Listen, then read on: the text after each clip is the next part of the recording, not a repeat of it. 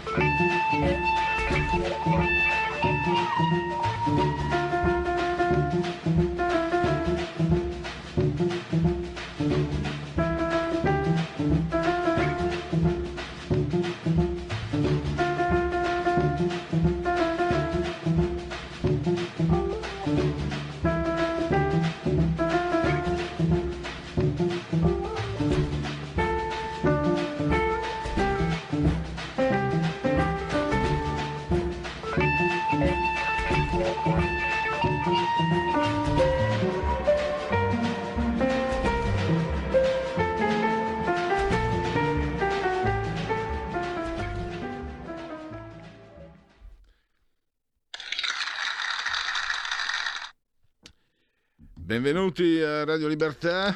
Vediamo subito cosa prevede la nostra eh, scaletta. Parleremo del centrodestra. Dove sta andando, dove può andare il centrodestra. E nello specifico mm, il focus ha puntato su Giorgia Meloni.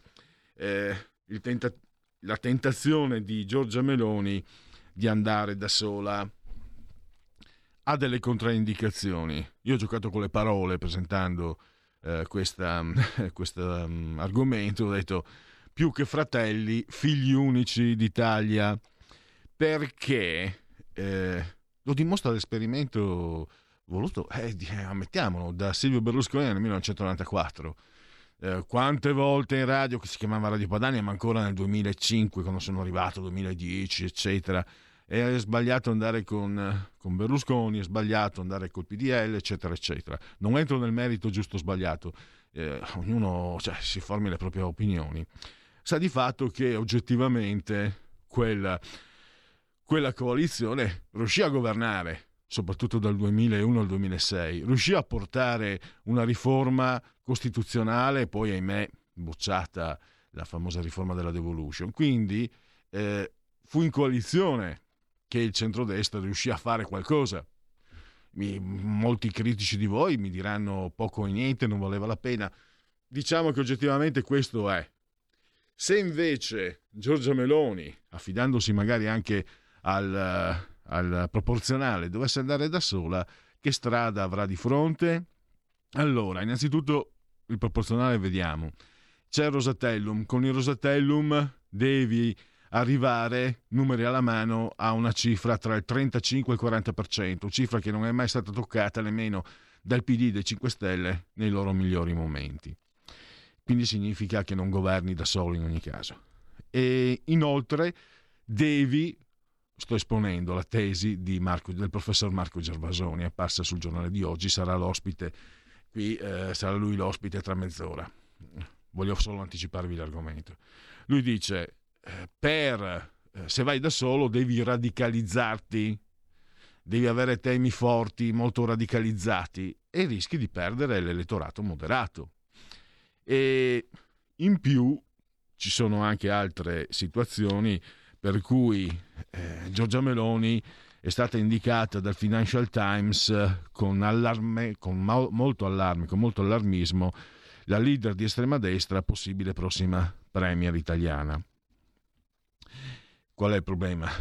Che devi tener conto, l'esperienza insegna che devi tener conto, gioco forza, non vivi eh, separato dal resto del mondo e purtroppo anche per, per quanto sia ingiusto e, ben poco rispettoso della volontà dell'elettorato, eh, certi sistemi esistono e ci devi fare i conti.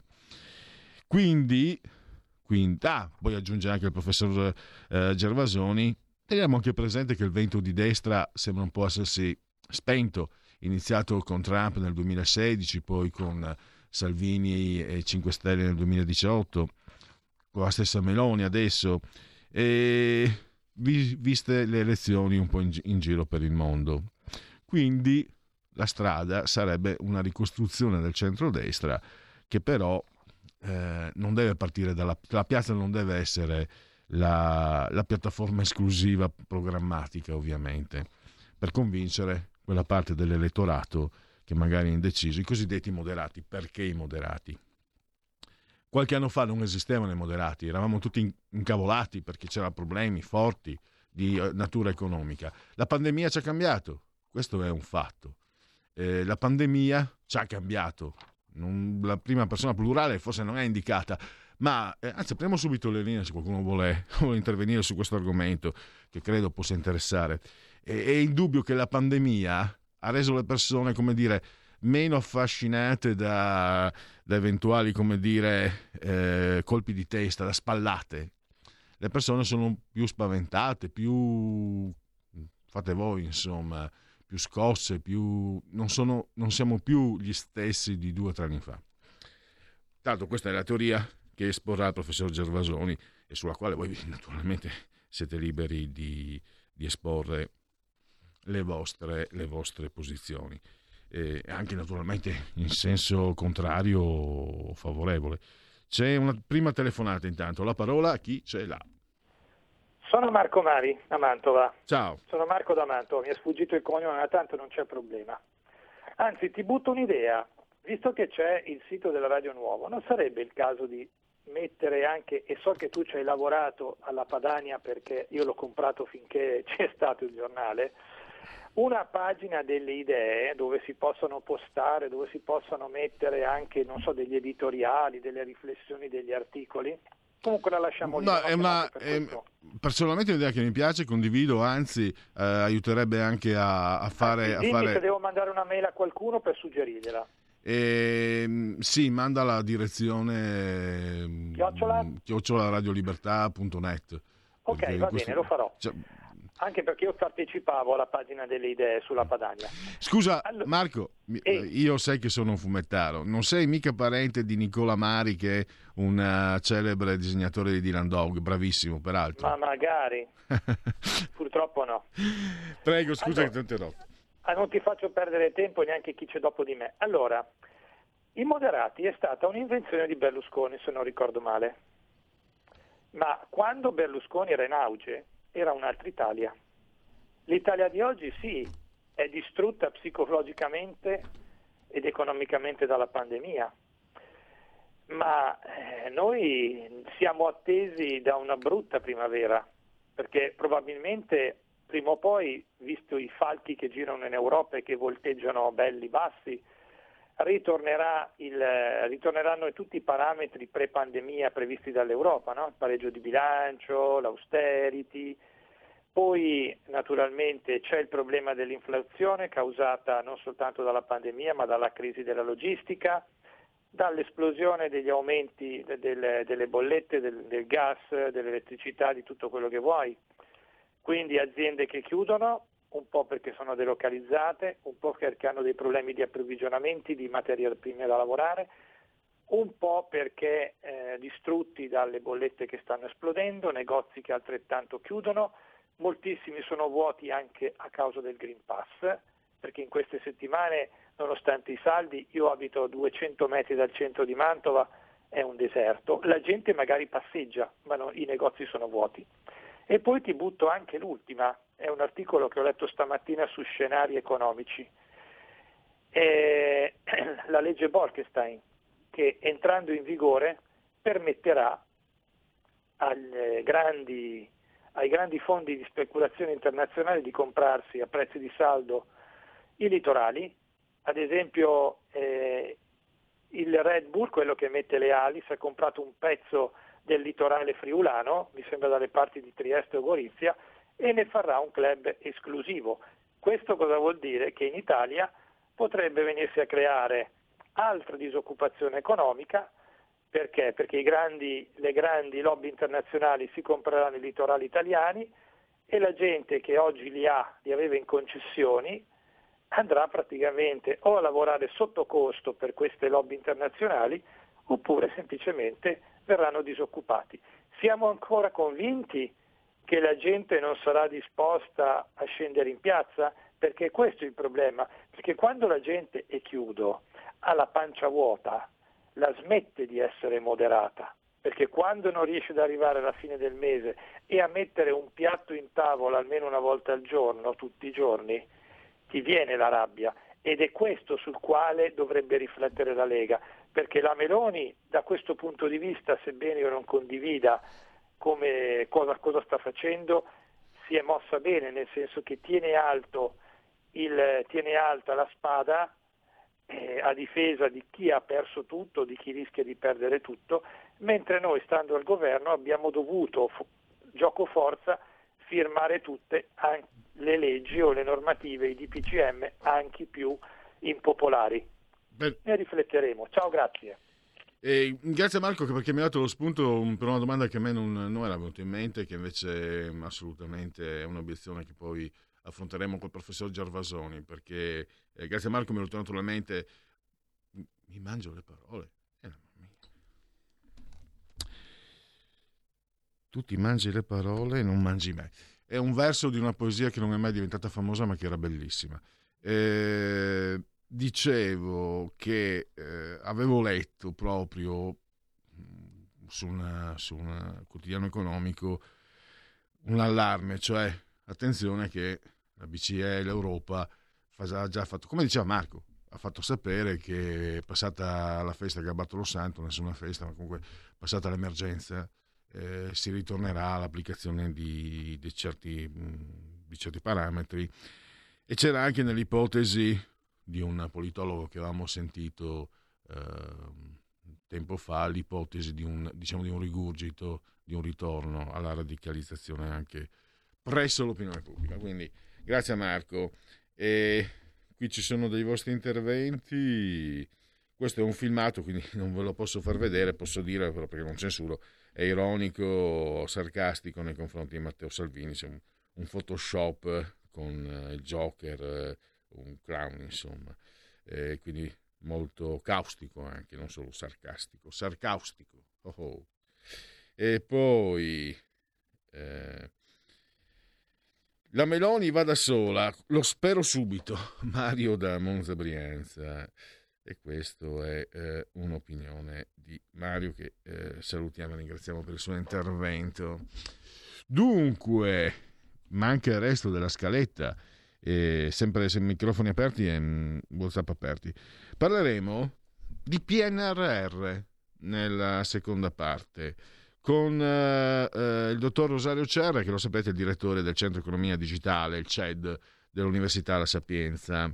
Ha scritto un interessante articolo per il Sole 24 Ore, mm, il dottor Cerra, dato insieme anche a Claudio Velardi, eh, per fare un po' un riassunto di, della situazione. Dunque, 51 obiettivi per PNRR nel 2021, centrati e quindi prima rata arriva. Ce ne sono 102 però nel 2022. Eh, 50, 47 entro giugno, seconda rata, e gli altri 55 entro dicembre, terza rata. Questi obiettivi quali sono? La riforma della carriera degli insegnanti, il codice degli appalti entro giugno e poi ancora eh, la riforma della giustizia penale e civile, l'avvio l'Agenzia Nazionale della Cyber Security, la rigenerazione urbana delle aree metropolitane, la certificazione della parità di genere, l'incentivazione al, alle imprese entro fine anno. Questi sono alcuni aspetti eh, tra i più rilevanti di, degli obiettivi da raggiungere. Eh, noi qui ovviamente partiamo con queste considerazioni, partiamo dal presupposto che il PNRR sia un, qualcosa di giusto e buono non è eh, una conclusione questa, è un, solo una base, è una base per discutere nel, tecnicamente, neanche tanto tecnicamente, per eh, guardare, guardare cosa succede col PNRR. Poi lo sapete che sia voi ma anche i nostri ospiti insomma, abbiamo, hanno già espresso, mi viene in mente uno per tutti, Giuseppe Di Turi, che eh, secondo me è, è, molto autorevole, non solo secondo me, visto che scrive sulla verità, ma è anche molto bravo. Quindi PNRR diciamo cum grano salis. Ma in questo caso vediamo cosa si deve fare, cosa deve fare questo PNRR. I suggerimenti perché non fallisca eh, è una, una, linea che il CED segue ormai da, dall'inizio.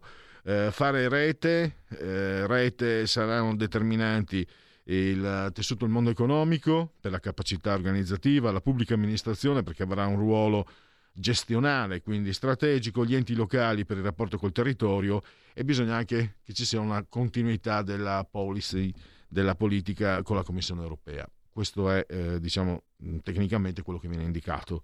E, e anche, attenzione, non, si, non, ci si può permettere una visione a lungo periodo, dice sempre Rosario Cerra in questo articolo, perché eh, prima si fa il PNRR, più velocemente lo si fa e più sarà efficace, più si perde tempo, più ci si inciampa per strada e meno sarà efficace.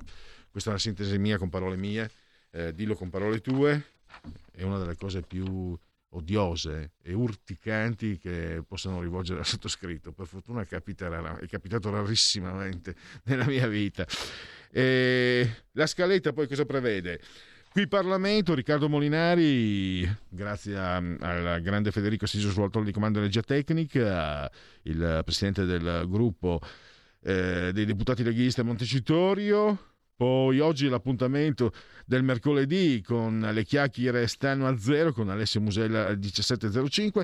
Parleremo di, eh, di galleristi, mercanti d'arte, negozi d'arte, gallerie le sfumature, le, diver- le differenze, le differenze eh, tra queste categorie che orbitano attorno al mondo dell'arte. E poi ci sono i genetriaci, eccetera. Oggi c'è anche eh, una, una, new entry. Voi lo sapete, l'ho detto più volte, nel mio mondo eh, chi eh, organizza, chi partecipa e chi guarda il Festival di Sanremo è condannato alla ghigliottina il mio, il mio sangue francese evidentemente, però eh, Sanremo è notizia e non sono qui quindi per ovviamente eh, per assecondare le mie, le mie preferenze, non è quello il mio compito. In più, in più, ovviamente nessuno potrà però mai obbligarmi a entrare nel merito della, della, della manifestazione perché non sarebbe neanche nelle mie corde. Eh, però c'è, c'è, succede a Sanremo succedono cose che ci riguardano. Per esempio, ho letto che il direttore del festival ieri ha annunciato che non ci sarà l'obbligo del Green, del green Pass per coloro che partecipano a Sanremo, il che mi ha fatto girare i coglioni. Perché devo andare col Green Pass anche a pisciare, quanto turpiloquo che sta uscendo da questa boccaccia. Invece il Festival di Sanremo, dove sono tutti pagati con i soldi miei, estorti dalla bolletta, per quale motivo non devono. E quindi noi chiederemo a Cristian Basini che è lì una sorta di inviato speciale per Radio Libertà chiederemo se eh, questo aspetto gli è arrivato. Ci sarà poi lo, magari ne parleremo spero altri al posto mio ma ne parleremo nei prossimi giorni anche dell'intervento di Roberto Saviano. Roberto Saviano al Festival di Sanremo? Eh, era come non lo so. E allora eh, vale tutto. Era come Pierpaolo Pasolini a rischia tutto. Va bene, eh, questo è il quadro. C'è anche un'altra telefonata. Pronto? Sì, pronto? Sì, buongiorno. Buongiorno, io sono Fabrizio di Sabio Chiese. Volevo fare questa considerazione. Allora qui sento tutti parlare di PNRR come se sia un grande, una grande occasione di investimento per il rilancio del paese, le infrastrutture, la, digitalizzazione e tantissime altre cose. Allora intanto bisogna fare la premessa che sono soldi presi a debito, io non so adesso quant'è l'interesse che dovremo pagare, però sappiamo che comunque sono tantissimi, più di 120 miliardi di soldi che andremo a spendere e poi dovremo restituire. Seconda cosa, non riesco a capire i piani, i progetti, gli investimenti dove ci portino, perché se qualcuno mi dice che io devo investire 100, perché poi magari in 10 anni mi renda 120 potrei anche capirlo. Però se qualcuno mi dice sì, investiamo nella digitalizzazione, poi dico ma nello specifico che cosa? Perché ci sono paesi in Europa come la Finlandia i paesi del nord che la digitalizzazione ce l'hanno già e non si sono indebitati in questo modo non è che gli sia cambiata la vita, ti cambia la vita, migliora le condizioni del cittadino delle aziende, ma non è che poi tu sei sicuro di fare un investimento a rendita. Io per esempio non sento investimenti sui porti italiani per accogliere le merci, non sento che viene potenziato il porto di Genova, non ho sentito niente sulla, sulla gronda di Genova per ampliare l'autostrada, cioè io pensavo di sentire qualcosa di tangibile e di chiaro, no? di concreto, perché se io vado a investire nella mia azienda faccio un investimento perché so che mi aumenterà il fatturato la qualità, però avrò qualcosa che mi fa mettere dentro il rischio, no? Perché prevedo che, ma qui io non ho ancora capito niente. Io sento parlare anche sulle altre radio, televisioni, è un'occasione, è una grande occasione. Io sono sicuro che per tre o quattro anni ci accorgeremo che saranno stati sprecati tantissimi soldi come al solito, sarà un ammontare di debito che ci legherà di più all'Europa, io la vedo così. A me piacerebbe che qualche leghista, per esempio, invitare Galli o Bagnai o Borghi Aquilini che ci spieghino quali sono i progetti veri del PNRR, perché io non ho ancora capito Beh, niente. Gra- grazie Fabrizio, è un'altra, è un'altra eh, proposta, un'altra occasione per, fare, per uh, girare al dottor Cerra questi dubbi che, sono, che non solo sono legittimi, ma che noi stessi qui in questa sede, il, il, uh, di tutto ma, ma, non per tutti, il punto politico abbiamo portato avanti.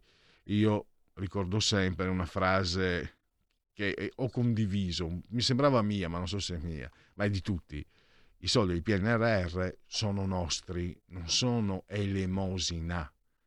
Quindi l'Europa li prende dai nostri, nostre, eh, dai nostri lasciti, chiamiamoli così. Pertanto partiamo già da questo. Mm, un'altra telefonata, pronto? Sì, buongiorno signor Pellegrini Zetta. Buongiorno. Allora, io volevo parlare del Partito Repubblicano di Salvini. Allora, secondo me, signor Pellegrini, dopo il ritiro, mi sembra, di Berlusconi, che ha fallito la prova, oltretutto rompendo, mi sembra, con Giorgia Meloni e spingendo Forza Italia a riprendersi la propria autonomia.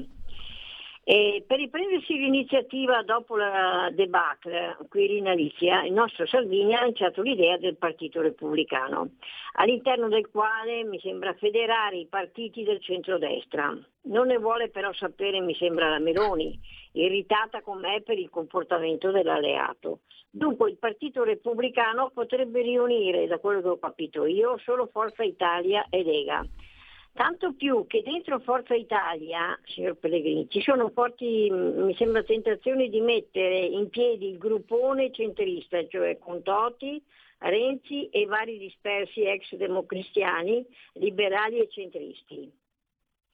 E un conto e poi sarà avere ancora il Rosatellum come votazione che richiede le alleanze nelle liste, altra cosa sarà invece se si tornerà al proporzionale. Secondo me è il sistema per il quale ognuno va per la sua strada e poi si vede che succede. Nel frattempo cosa succede? Il nostro malumore leghista si scarica su Toti, accusato di aver tradito il centrodestra per filtrare con Renzi, al punto di mettere a rischio la stabilità della giunta regionale Ligure. La saluto, buonasera, buon lavoro. Grazie, buona giornata. Andrea mi, mi, scrive, forse non hai letto bene i vari DPCM, al teatro Gaviscon di Sanremo il virus non arriva. Mi ero dimenticato una trovata linguistica per rendere meno amaro questo, questa panoramica che gli appassionati di musica possono capire. Vediamo se il giovanissimo Federico Ariston Hotel è un disco leggendario che non si chiama Ariston Hotel, la mia è un, è un mio, vuole essere un gioco di parole, richiamando la vera musica ovviamente. Ariston Hotel e spero che, che da lassù eh, chi dico io non mi fulmini per questo perché è un accostamento assolutamente eh, ironico. Jim mi raccomando abbi, abbi pietà di me. Jim da lassù. Riders on the Stone. Ok Doors ok Time out! Stai ascoltando Radio Libertà. La tua voce libera, senza filtri né censura. La tua radio. Stai ascoltando Radio Libertà. La tua voce libera, senza filtri né censure. La tua radio.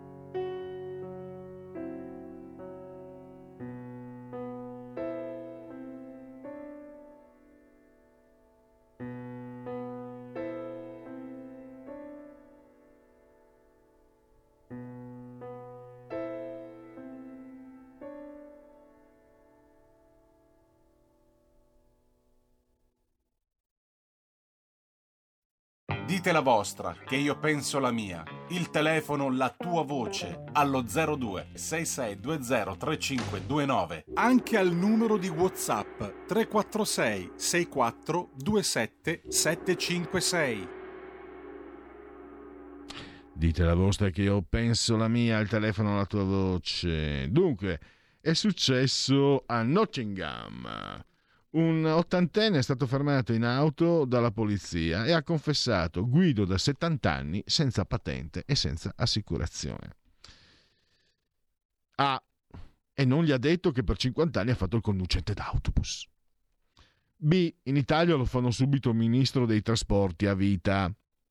C. Dopo Torninelli alle infrastrutture sarebbe comunque un passo avanti.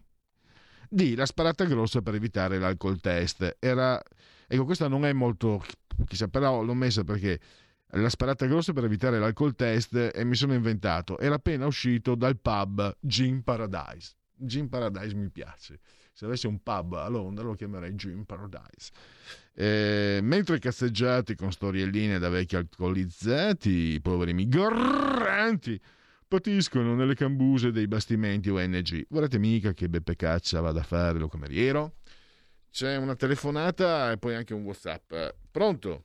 Ciao Pellegrini. Ciao. Allora, per quanto riguarda Sanremo sono d'accordissimo con te, per l'amor del cielo, Dio me ne scampi. Ad ogni modo, ascolta, io avrei una piccola idea, vediamo un po'. Eh, constatato che in Forza Italia, Forza Italia è stata, è, è, ultimamente sta continuamente eh, vivendo per far fare brutta figura alla Lega, specialmente a Salvini, con i suoi Brunetta, Tajani, la Carfagna, eccetera, dicono una cosa e poi quando è il momento di decidere, sempre per mettere la Lega con le spalle al muro, votano con la sinistra. Allora facciamo una bella cosa.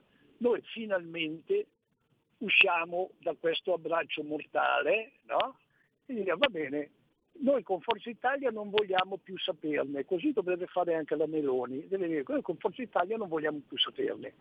Così vediamo quanti voti prendono, perché se non stanno con noi loro devono fare un partito centrista, 3%, 3% di voti con, con, uh, con, Renzi e Toti e tutta quella gente lì, no?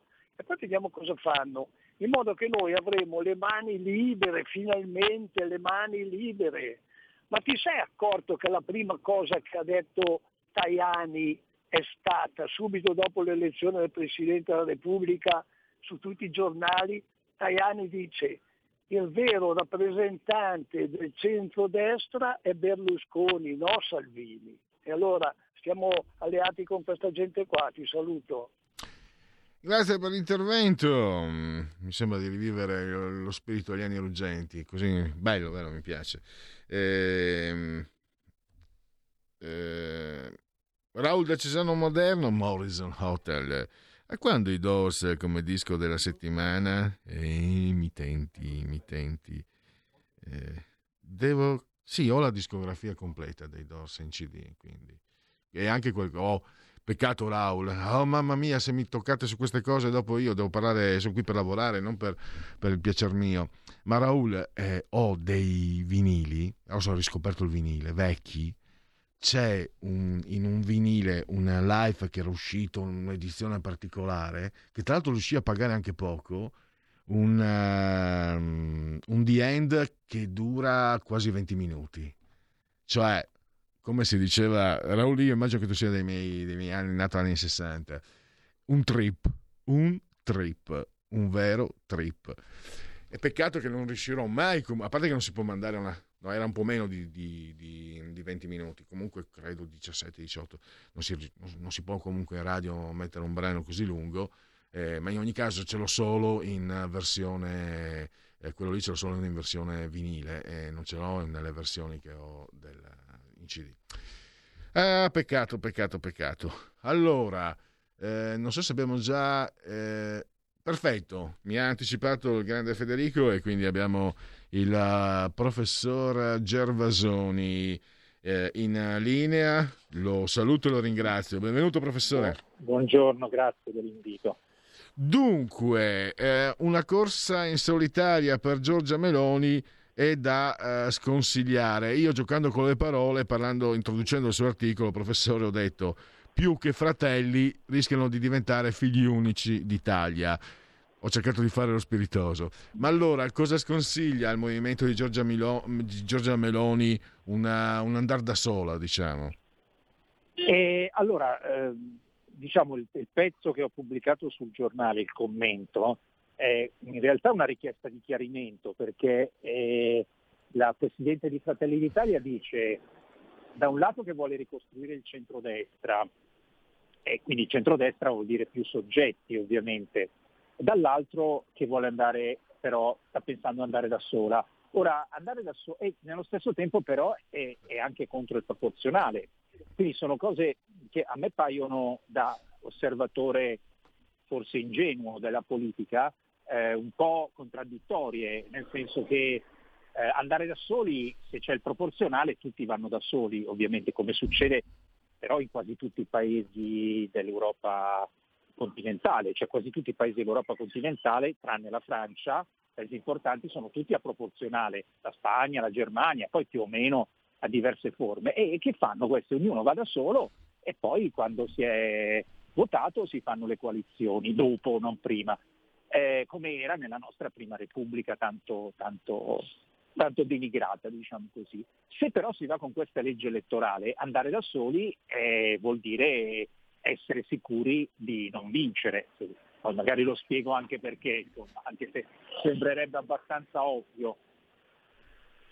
Eh, difatti ehm, c'entra anche il Rosatellum in questo. Eh, sì, nel senso che allora guardiamo, eh, guardiamo, nella storia. Allora, il Rosatellum è sostanzialmente una, non è un maggioritario, è un proporzionale con una spruzzatina di maggioritario. Quindi era diverso dal Porcellum, diciamo così, eh, lo semplifico molto, che aveva ehm, una quota molto più importante di maggioritario e addirittura dal quello diciamo originario che poi si chiama Mattarellum perché fu eh, Mattarella, allora parlamentare del, del Partito Popolare, ha, ha, ha, creato questa legge che era in effetti un maggioritario. Ecco, quello che abbiamo adesso, con una, con una legge che abbiamo adesso, nessun partito eh, è mai riuscito a, ad avere il, i, i consensi necessari per governare da solo. Non c'è riuscito il PD, non ce ne sono riusciti i 5 Stelle.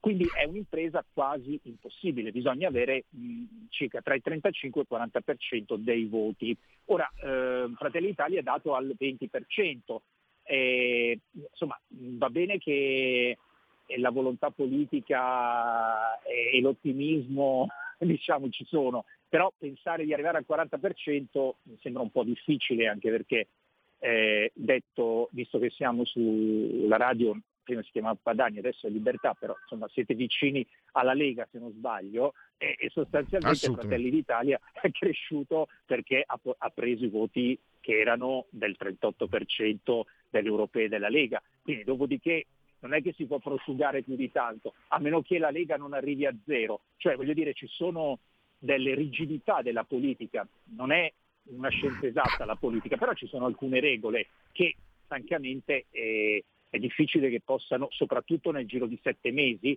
essere così rovesciate. Quindi un ragionamento mio molto politologico, anche se io non sono un politologo, diciamo così, non era polemico o, o, o che insomma. No, no, ma infatti, ma infatti, professore, lei ha fatto un'analisi, secondo me, anche come fa sempre e quindi è, è, molto utile per chi la legge. Lei fa anche questa analisi, se vuoi andare diciamo da solo devi radicalizzare le, le tematiche e questo rischia di spaventare i moderati. Le faccio un'obiezione, eh, sì. professore, che parlando con gli ascoltatori prima siamo sicuri che eh, ci siano ancora i moderati? Perché lei scrive che la pandemia ci ha cambiato, ma era l'obiezione di un nostro ascoltatore che mi sembra pertinente. Attenzione, che il prossimo anno, quando si spera usciremo da questa situazione, torneremo con i quadri economici, quelli eh, che hanno portato a, al sovranismo, al successo del sovranismo. Quindi eh, in realtà potrebbe nel 2023 avere una posizione radicalizzata, potrebbe avere potenzialmente più consensi di quanto non si possa prevedere ora un momento nel quale siamo comunque scossi no? da questi due anni eh, che è inutile che stia qua a descrivere. Prego. No, ma i, pro- i problemi, allora il governo, il governo Draghi eh, lascia sulla, in Italia notevoli problemi e incapaci di risolvere anche col PNRR. Eh, quindi saranno mesi molto duri e molto difficili, però mh, eh, non è eh, diciamo, automaticamente detto, almeno nella storia, che eh, quando ci sono delle difficoltà economiche chi urla più forte ottiene più voti, cioè ci vogliono tutta una serie di condizioni. Ma poi io ponevo un altro problema, un'altra questione perlomeno a Fratelli Italia. Fratelli Italia eh, fa parte dei conservatori europei, un, gruppo piccolo ma insomma importante del Parlamento europeo e, e, e quindi voglio dire che è eh, diciamo una forza politica che quindi dovrebbe rifugire diciamo, dalle urla, dalle piazze, dalle... Eh, certo i 5 Stelle eh, hanno preso parecchi voti nel 2013 e nel 2018 eh, facendo il partito della protesta assoluta. Poi abbiamo visto che in realtà eh, diciamo, proprio così antisistema non lo erano, certi segnali erano già abbastanza evidenti nel 2018, però diciamo era un partito antisistema, ricordiamo che durante le elezioni per le adesso hanno votato Mattarella, ma ricordiamo che quando si vot- rivotò Napolitano loro erano fuori dal, dal Parlamento a urlare, cioè, quindi diciamo, era un partito antisistema. Ecco, può permettersi Fratelli d'Italia di, fa- di trasformarsi in un partito antisistema? Io non lo so, nel senso che andrebbe contro la loro stessa identità e secondo me farebbe rifugire, proprio perché io ho sempre difeso Fratelli d'Italia da, da quelli che dicevano sono ancora fascisti, sono così, perché li conosco e so che una, parte, una grande parte di questi elettori sono elettori moderati, cioè non sono elettori che erano quelli del, del, del, del vecchio MSI e poi è passato tantissimo tempo. Eh, però voglio dire, questi elettori moderati eh, hanno eh, premiato diciamo, Giorgia Meloni come forza tranquilla in qualche modo. No? Eh, adesso se il partito diventa invece un partito da, da, da urla nelle piazze, mh, mm, può acquistare voti da una parte ma può perderli dall'altra. Io non voglio dire naturalmente che e poi c'è un altro problema, che quando uno fa, un, fa il partito antisistema, poi può anche prendere il 30%, però poi tutti gli altri si coalizzano contro di te, come si è visto appunto eh, nel 2013 con, con, i 5 Stelle. Quindi è una, è una strada a rischio, secondo me eh, eh, non voglio dare consigli, però insomma bisogna che prendano una, cioè se sono contrari al proporzionale devono cercare di ritornare a parlare con Salvini, non, non definire Salvini un folle o, o traditori quelli di Forza Italia. Se invece vogliono andare da soli, allora non si capisce perché siano contrari al proporzionale. Mm. Lei tra l'altro anche con molto realismo, ma non è solo realismo, è cronaca, eh, per, quanto, per quanto sia ingiusto, per come la penso io, eh, non puoi fare il conto senza quello che viene pensato e deciso in altri, in altri siti, che sia Bruxelles o che siano eh. i luoghi dell'alta finanza, lei riporta anche l'allarmismo del Financial Times. È chiaro che non è una cosa che rispetta la volontà degli elettori e che non ci piace, sono convinto che non piace neanche a lei questo professore, però è una cosa reale che, che fa sì, per esempio, che nel 2011 eh, Mario Monti scalzi Silvio Berlusconi. Sì, che poi Berlusconi, eh, ricordiamo, quando viene scalzato dal golpe, si può dire perché anche la magistratura si è espressa in questo senso, nel 2011 faceva parte, a parte che era eh, stato Presidente del Consiglio un sacco di, di, di volte, ma faceva parte del Partito Popolare Europeo, quindi in qualche modo non si poteva certo dire uno eh, anti-europeista. Eh, abbiamo visto cosa è successo nel 2018 nel governo giallo-verde, no? eh, quando c'erano due partiti formalmente anti-europeisti, cioè la Lega e anche eh, 5 Stelle, che ricordiamo i 5 Stelle volevano addirittura l'uscita dall'Unione Europea, neanche l'uscita dall'euro, proprio così ad abbondanziam. Eh, insomma, questi eh, ci sono state delle pressioni notevoli, pressioni che sono di vario tipo. No? Naturalmente l'Italia è un soggetto importantissimo del, del, del, dell'Unione Europea.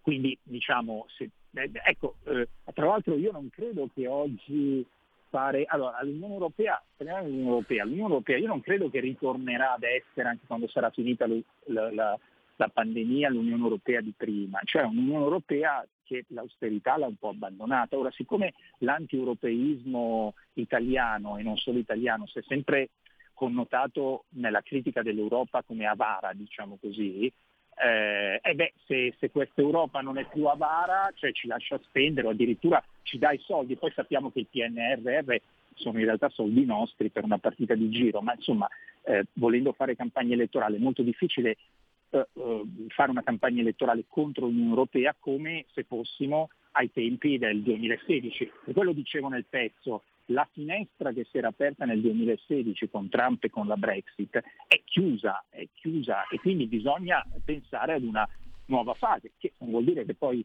Trump eh, non possa rivincere le elezioni, ma se le dovesse rivincere nel 2024, se non sbaglio, mi sembra, 2024 dovrebbero essere, e se le dovesse rivincere sarà comunque un Trump diverso rispetto al Trump, al Trump precedente. Quindi ecco, mh, l'idea che eh, si possa fare, eh, possa prendere voti facendo più o meno le campagne sovraniste di una volta, secondo me, oltre al fatto che poi una volta che si sono presi i voti non si va al governo con quelle posizioni, perché non ti lasciano andare, detto in maniera molto brutale, però poi non so neanche quanto, quanto portino in termini di, di, di consenso, perché appunto il paese sì è arrabbiato, però è anche nello stesso tempo stanco di, di, molte cose, non vuole il clima da guerra civile o da quasi guerra civile. Cioè, voglio dire che Fratelli d'Italia ispiri alla guerra civile, però insomma il clima un po' feroce secondo me è, è, è, non, non, non, porta da nessuna parte.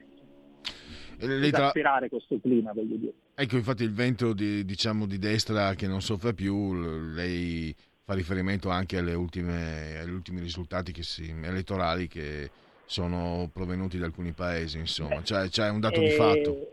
Eh, in nessun paese oggi governa la destra da sola, diciamo così, tranne Ungheria e, e Polonia, che però soprattutto in Ungheria i sondaggi per Orban non sono positivi, poi può anche essere che rivinca le elezioni, ma francamente eh, non è che, Unghe- con tutto il rispetto per Ungheria e Polonia, che sono due paesi importanti, però non è che diciamo, sono particolarmente di tendenza. Guardiamo invece alla Spagna, guardiamo appunto il Portogallo, guardiamo la Germania, guardiamo la Francia, anche se Macron non è esattamente sinistra, ma insomma non è certamente di destra. Ecco, la tendenza è quella di, una, di un ritorno, eh, paesi scandinavi, di un ritorno della socialdemocrazia della sinistra. Uh, poi ovviamente votano gli elettori italiani, però poi ci sono sempre dei cicli in cui mh, le varie nazioni europee perlomeno si, si innestano. Ecco, prima di lasciarla, professore, proprio il riferimento alle elezioni Macron, la candidata, adesso non mi sovviene il, il nome, la candidata diciamo gollista, eh, mm. che insomma sembra avere delle chance. Può, è una curiosità mia, le chiedo, chiedo, a lei, può rappresentare in qualche modo eh, quella destra conservatrice eh, cui lei fa, fa, più volte riferimento. Potrebbe arrivare una, una notizia interessante dalla Francia, se, beh, se nel caso vincesse, beh, si affermasse questa candidata ovviamente. Certo, beh, Pécresse è una candidata dei repubblicani che fanno parte del Partito Popolare Europeo, quindi non è, non è il gruppo conservatore, però diciamo, una, sta facendo una campagna eh, diciamo, su molti temi, per esempio l'immigrazione e la criminalità, eh, che può essere accostata effettivamente a Fratelli d'Italia o alla Lega. Eh, la vittoria di Pécresse eh, certamente rappresenterebbe, perché la Francia è un paese importante, una svolta molto molto importante e eh, richiederebbe necessariamente di ripensare al ruolo del Partito Popolare. Attenzione, il Partito Popolare dopo la Merkel, il Partito Popolare europeo con la Merkel era diventato una, un'aggregazione sostanzialmente centrista, quando non addirittura di centro-sinistra per alcuni aspetti, ma ora con la Merkel eh, e soprattutto col nuovo segretario della CDU c'è stato uno spostamento verso i conservatori del Partito Popolare Europeo e della CDU che è all'opposizione. Quindi la vittoria della Pécresse renderebbe importante questo. Il, io sono però un po' pessimista perché mh, diciamo, Mitterrand negli anni Ottanta diceva che la destra francese è la più stupida del mondo, nel senso che tendevano a pestarsi i piedi e a far vincere la sinistra, e lui era molto contento di questo ovviamente. E quindi siccome ci sono tre candidati di, di destra, e cosa è successo? Noi per esempio, Zemmour l'ha ricordato, se, se la Francia ha avuto Hollande, è grazie a Marine Le Pen, perché Marine Le Pen, eh, Hollande ricordiamo andò in ballottaggio ovviamente con Sarkozy e la Le Pen era arrivata terza, aveva preso un sacco di voti e lei invitò i suoi elettori a non votare, cosa che eh, fece vincere Hollande. Quindi diciamo questa, questo, c'è questo rischio, nel senso che eh, la Pécresse potrebbe arrivare eh, a, al ballottaggio, ma gli elettori di Zemmour e di, e di, Le Pen potrebbero dire non state a casa, tanto la Pécresse è uguale a Macron. Quindi purtroppo c'è questa, questa cosa, però diciamo dalla stupidità poi ci si può sempre salvare. L'importante è che la stupidità della, della destra francese non attraversi le Alpi, perché, certo. eh, diciamo così, perché finora non, la, la, destra italiana non è stata stupida, però diciamo il virus della stupidità potrebbe attraversare le Alpi. No, io, stavo, io, stavo, pensando che quando Mitterrand... Eh ha detto questo, non, non, aveva conosciuto Hollande, penso come sia finita la no, sinistra. Certo, no, però aveva detto anche un'altra cosa, non nello stesso contesto, perché conosceva i suoi polli, ha detto dopo di me nessuno sarà più presidente. Si era in realtà sbagliato perché aveva fatto Hollande era diventato presidente, ma Hollande ha cancellato totalmente la sinistra in Francia, quindi anche la previsione di Mitterrand non era del tutto sbagliata. Diciamo che se lui considerava la destra francese la più stupida del mondo, pensava ne faceva parte non fosse proprio sto fior di intelligenza. Infatti Macron è, una, è qualcosa che è, va al di là della destra e della sinistra. Poi mh, mm, infatti è il più furbo di tutti, diciamo così. Eh, un'ultimissima domanda. C'è il, diba- il dibattito sulla, sulla Lega, no? la Lega di Giorgetti, la Lega di Salvini, c'è la Lega mm. moderata che entra nel PPE, eccetera. Io naturalmente non entro neanche nel merito, a parte che abbiamo purtroppo pochissimo tempo, non entro nel merito quale sia la scelta preferibile. Le faccio una domanda, secondo lei eh, una svolta, chiamiamola moderata, eh, verrebbe diciamo, eh, riuscirebbe a far dimenticare il fatto che per gli altri noi leghisti restiamo sempre degli sgorbi verdi, brutti, sporchi e cattivi. Qualsiasi cosa, alla fine, qualsiasi cosa faccia un leghista, alla fine quella è la definizione. Sei un leghista, sei un razzista, sei ignorante, sei inferiore, sei eccetera, eccetera, eccetera. Allora, conoscendo la sinistra italiana che deriva direttamente dal Partito Comunista, sono un po' pessimista su questo, nel senso che eh, la sinistra italiana, tutti quelli che non sono dei loro, che non sono asserviti a loro, vengono considerati dei fascisti, dei razzisti, così.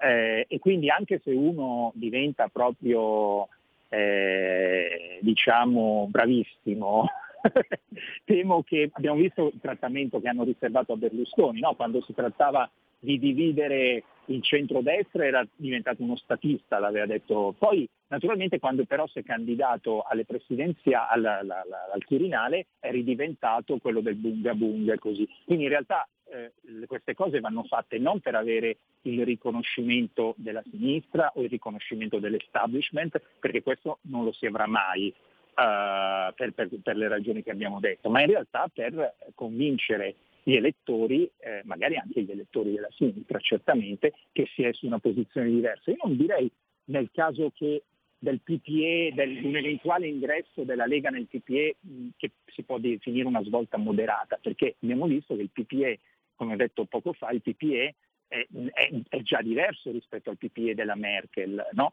Quindi eh, e, e, certo il PPE è un partito di, di, destra moderata, però appunto moderato non vuol dire centrista o, o subalterno alla sinistra. Del resto questi segnali già ci sono, per esempio è stato molto apprezzabile che i parlamentari della Lega e anche quelli di Fratelli d'Italia per la verità abbiano votato il presidente eh, Mezzola, mi sembra che si dica, è il Presidente del Parlamento europeo che è del PPE, appunto. Quindi questo è un segnale eh, importante. Peccato che poi si abbiano cominciato, ci siano state le, le, le elezioni del, del, del, per il Quirinale e, e si siano cominciati a prendere ammazzate tra di loro, diciamo, certo. detto in maniera molto poco politologica. Diciamo. Eh, purtroppo siamo arrivati al termine. Ringrazio ancora il professor Marco Gervasoni. Se ancora non l'avete fatto, potete leggere il suo editoriale sul quotidiano Il Giornale di odierno. Grazie ancora, a risentirci a presto. Grazie e buona serata. Un mondo oltre l'immaginazione. Un viaggio oltre ogni confine. Comincia l'avventura. Hai solo un'ora. Con Vincent. Movie Time. Ogni sabato dalle ore 16. La prossima volta che vai in vacanza, sia così gentile da farci sapere dove va. Se ti dicessi dove vado, non sarebbe una vacanza. Stai ascoltando Radio Libertà. La tua voce libera, senza filtri né censura. La tua radio. Radio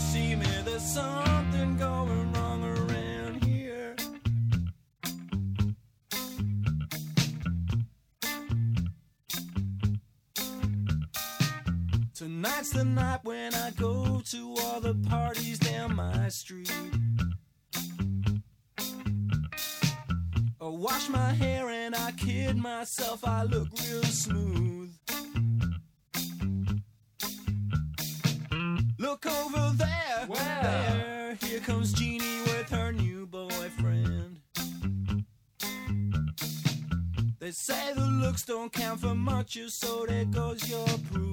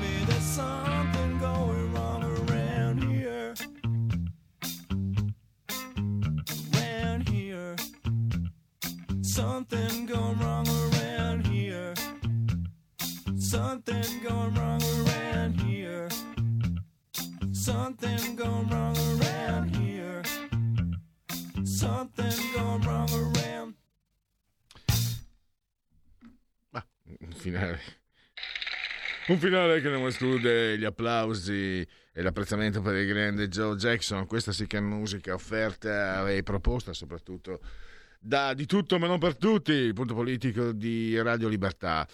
Allora, fra cinque minuti con Rosario Cerra per parlare di PNRR. Raul mi scrive: Sono del 78, ma Augusti Retro. Scusami per averti invecchiato, per averti portato via degli anni. Ehm, ma io direi che quando si parla di Jim Morrison, dei Dolls, siamo non nel classico, no, siamo nell'eterno. E la Meloni è utile come il duo di denari quando gioco a burraco, come il duo di bastoni quando faccio il sudoku. Eh, questa è, è un quadro- una eh, immagine precisa, mi, mi sembra. Bene, abbiamo capito tramite il tuo interlocutore che è inutile andare a, il suo interlocutore che è inutile andare a votare. Eh, bisogna votare cum grano salis. Buongiorno, tempo sei mesi e l'Europa chiede il pareggio di bilancio e austerità. Dopo vediamo. Io abbandono la Lega dopo 30 anni per la Meloni Italexit di Paragone, scrive Giacomo. 30 anni addirittura di Lega. Eh, 30? 30, quindi dall'82. Eh, no, dal 92, chiedo scusa. Quindi la Lega urgente. E Jumping Jazz di George Jackson è un bell'album, eh, scrive Chris da Bergamo. Questa comunque è una raccolta, se devo essere sincero. Eh, veramente lo sto riscoprendo perché lo sto quasi riascoltando. Lo sto riascoltando qui per voi a Radio Libertà. Chi si abbona a Radio Libertà campa oltre cent'anni. Meditate, meditate. Siete in simultanea con noi, ovvero sia con il grande Federico, assiso saldamente sulla torre di comando regia tecnica, e con il sottoscritto quando sono scoccate le 16.07 in simultanea. Entrambi sospesi a 154 metri sopra il livello del mare. E 23 gradi centigradi sopra lo zero, questa è la temperatura interna, mentre esternamente 18,4 il 2 di febbraio. Cosa da matti? 29, no, 18,4. Ha ragione Greta, ah, è finita. Dicio, eh, 18,4, 29% l'umidità, la pressione pari a 1011,1 millibar. E naturalmente un abbraccio forte, forte, forte, forte, signora Clotilde, signora Angela, la signora Carmela che ci seguono, ci ascoltano dall'elettrodomestico più amato, lui, il televisore. I canali sono 252 e 740, 252 e 740, 740 e ci seguite anche numerosissimi cullati dall'algido suono digitale della Radio DAB e grazie alle applicazioni iOS Android ci potete seguire ovunque voi siate sulla crosta terrestre eh, con il vostro smartphone, con il vostro iPhone, con il vostro tablet, mini tablet, eh, cosa c'è ancora? iPad, mini iPad, smart television, Fire TV, Alexa, accendi Radio Libertà. Passaparola ve ne saremo riconoscenti e anche naturalmente ci seguite, ci potete seguire dal portale del quotidiano La Verità, da YouTube e soprattutto dal, dal come si può chiamare? Non è un blog, dal sito della radio. Eh, oddio, guarda, guarda lì. Mamma mia, che brutto. Eh, che triste. Mamma mia, che infelice. Ah, un felice. E sto parlando di me stesso, stavo guardando sul sito della radio, è meglio che cambi. C'è una telefonata, pronto? Eccolo qua, Eccoci, ciao. Eccoli qua. Allora, senti, parlo breve.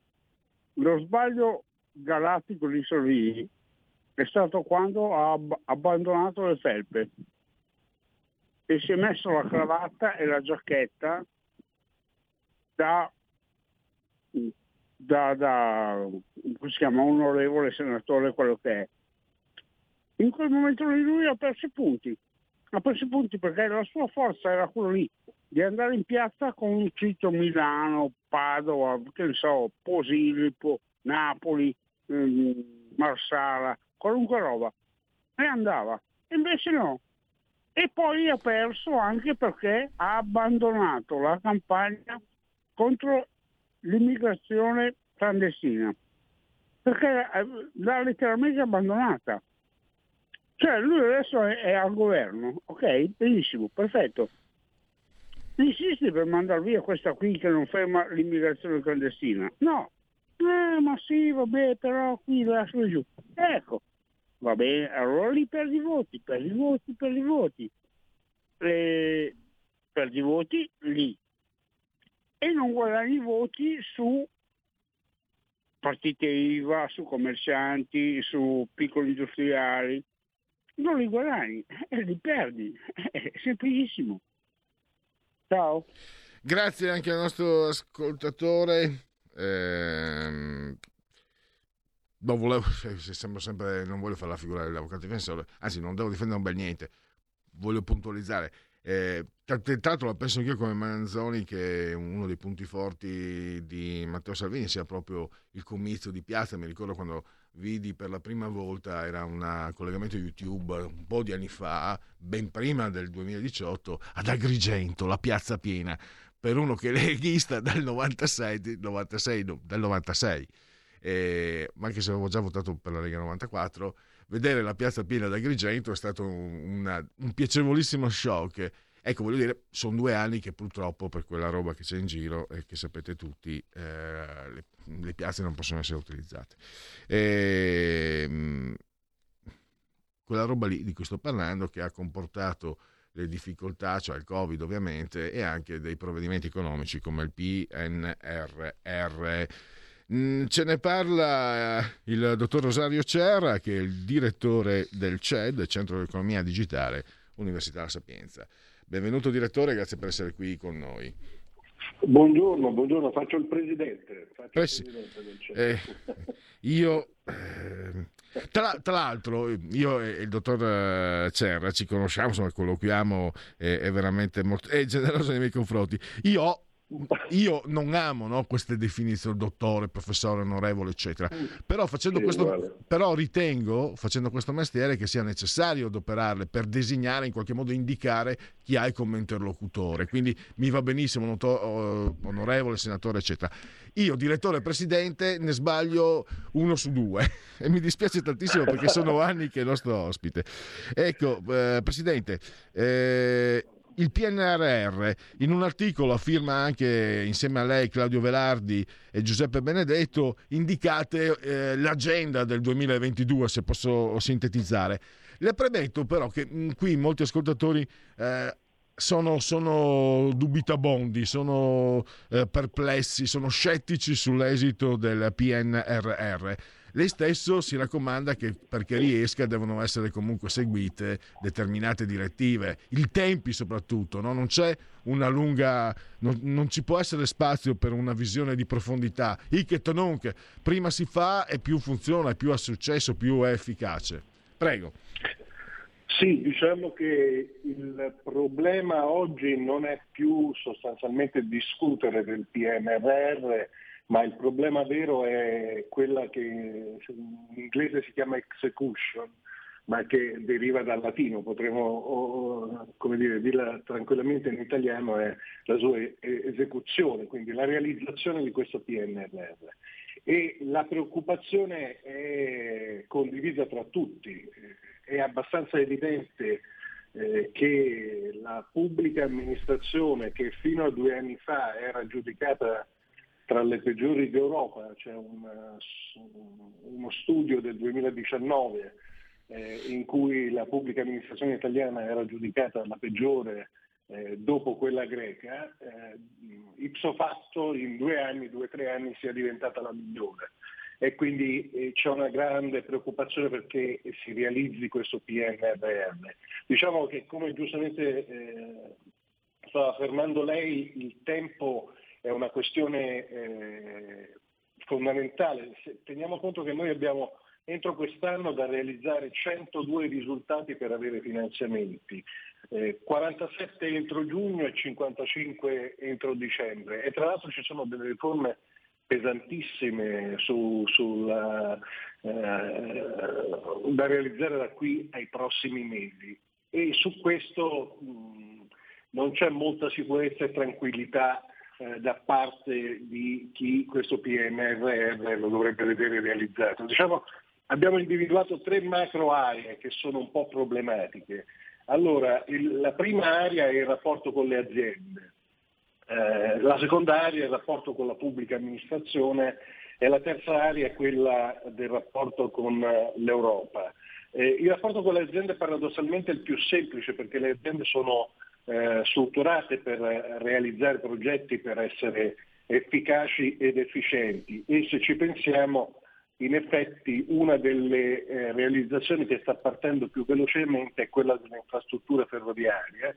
Eh, è evidente che insomma, eh, le ferrovie sono, sono abituate a gestire investimenti e quindi nel rapporto con le aziende il PNRR sembra abbastanza funzionare, tanto è vero che il suggerimento che noi diamo è quello di ottimizzare sempre di più il eh, partenariato pubblico-privato e quindi appoggiarsi sempre di più per quanto è possibile e nel pieno rispetto dei ruoli al mondo privato. Eh, invece se entriamo nel mondo pubblico, ovvero nella pubblica amministrazione, lì nascono veramente i problemi perché eh, gli enti locali hanno una capacità molto disomogenea, cioè non sono tutti performanti e non sono tutti capaci. E ai noi il PNRR passa per quasi la maggior parte attraverso i comuni. E molti di questi comuni, soprattutto quelli piccoli, sono molto deboli da un punto di vista di gestione, di progettazione e di esecuzione.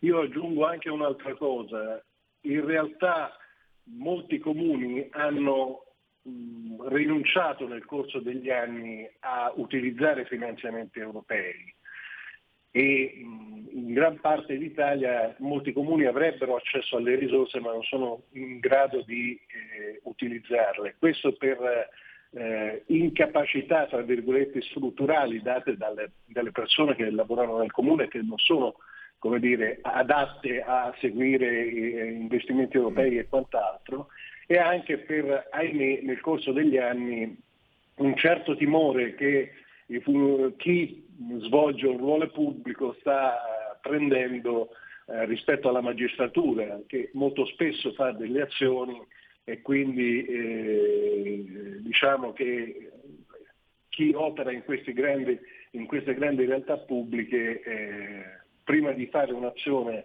eh, di, di, attiv- di, attività economica o comunque di, di, gestione di risorse ci pensa, eh, ci pensa due o tre volte. Quindi ci, noi abbiamo tanti piccoli comuni e qui bisogna eh, attivare un coordinamento con eh, l'ANCI, l'Associazione Nazionale dei Comuni Italiani, il tavolo con le regioni, insomma va fatto un grandissimo lavoro di coordinamento con tutto ciò che è territoriale. E poi alla fine avremo inevitabilmente un rapporto con la Commissione europea che andrà gestito. Eh, noi avremo in qualche modo eh, dei problemi nel corso di questo anno, perché è inevitabile, eh, quando si realizzano dei progetti succede sempre qualcosa e il presidio del rapporto con la, pubblica, con, eh, la Commissione europea diventerà fondamentale perché lì l'autorevolezza per eh, trattare eh, anche eventualmente una maggiore collaborazione con gli, altri, con gli altri stati, anche eventualmente delle piccole dilazioni, anche eventualmente eh, dire, una visione un po' più uh, flessibile dell'applicazione del PNRR è fondamentale. Già stiamo vedendo in questi giorni come ci è stata contestata una crescita del PIL superiore alle attese da parte degli altri paesi e già in questo periodo si sta discutendo eh, improvvidamente, perché non è possibile, eh, di ridurre eh, gli investimenti sull'Italia perché l'anno scorso noi siamo andati molto, molto bene. Quindi diciamo che il tema è veramente l'esecuzione di tutti questi progetti e della nostra capacità di mettere in moto una macchina, quella della pubblica amministrazione, in grado di fare dei risultati che fino a due anni fa erano impensabili. In questo articolo sono anche indicati no, alcuni dei traguardi da raggiungere, la riforma della carriera degli insegnanti, il codice degli appalti, c'è anche l'avvio della riforma della giustizia, quello entro dicembre. Eh, secondo il suo giudizio, in base anche alla sua esperienza, quale di queste riforme eh, è a maggior rischio di inciampo? Per quello che dicevamo, gli investimenti per i progetti di rigenerazione urbana delle aree metropolitane, per esempio, eh, tutto ciò che, viene, che passa attraverso eh, le pubbliche amministrazioni centrali o tutto ciò che risulta in un qualche modo div- divisivo eh, sul lato nazionale. Dicevamo la giustizia penale e civile. Quanti anni è che noi cerchiamo di riformare la giustizia? Insomma, è dei tempi di tortora che diciamo che va, va modificata ma non ci si riesce. Allora tutto ciò che è divisivo, tra virgolette, o che ha dall'altra parte una lobby molto forte diventa preoccupante a livello centrale. Tutto ciò che va implementato a livello del territorio diventa preoccupante sul lato della pubblica amministrazione. Sono tutte abbastanza complicate, eh, alcune lo diventano per operatività o per lobby. E che, mh, che Italia, come ce la possiamo immaginare? Allora, io metto da parte le perplessità, eh, i dubbi, lo scetticismo dei, degli ascoltatori di Radio Libertà, anche un po' miei. E facciamo conto che le cose vadano, non dico nel migliore dei modi, faccia, facciamo l'ottimismo della ragione, le cose vengono portate a compimento, Draghi è bravo, eccetera, eccetera. Come, come si immagina l'Italia dopo il PNRR tra cinque anni? Che tipo di paese eh, vede? È una domanda, mi rendo conto, è una domanda un po' naif, però sono curioso di, di capire cosa potrebbe succedere, come potremmo essere dovrei ancora esserci statisticamente fra cinque anni, quindi mi interessa. No, la domanda non è naif ed è sostanzialmente quello che noi avremmo dovuto fare dall'inizio in realtà, perché è esattamente questo il discorso, cioè noi dovremmo avere in testa l'Italia del 2030, diciamo, siamo un pochino più ottimisti, e, e in, immaginandosi quell'Italia, l'ideale dovrebbe essere che l'Italia intanto ha ben chiaro qual è il suo ruolo da un punto di vista economico e politico all'interno di uno scenario europeo e, e, e mondiale.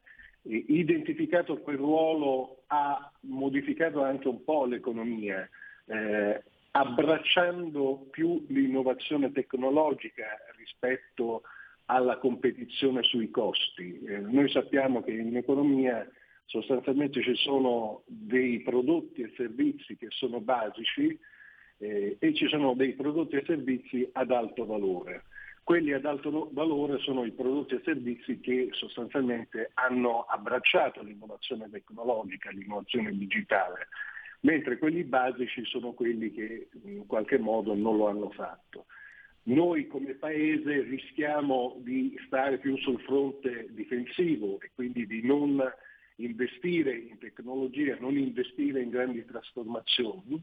E se noi non utilizziamo il PNRR per invece fare questo salto di, di qualità rischiamo poi di eh, dire, essere massacrati da eh, realtà che sono molto più competitive di noi sul piano dei costi, mentre la vera gara si fa sul piano della qualità dei prodotti e sul lato dell'innovazione e quindi se dovessi dire se tutto va bene come dovremmo uscirne, dovremmo uscirne più snelli e con una capacità tecnologica di innovazione e digitale molto più alta di quello che abbiamo oggi e che ci consente di competere a livello globale con le altre eh, realtà avanzate, più che con quelli che stanno a fare gli sconti sui prodotti. Insomma, riprendendo prima la, la, la questione del tempismo, eh, è un treno che passa una volta sola. Se ci sei in stazione bene, altrimenti resti a piedi, insomma, no? Credo che sia così, un'immagine un po' terra-terra, ma credo che sia abbastanza corretta. Assolutamente perfetta ed è il motivo per cui bisognerebbe essere agitati con la voglia di prenderlo quel treno. che sì, andare di corsa.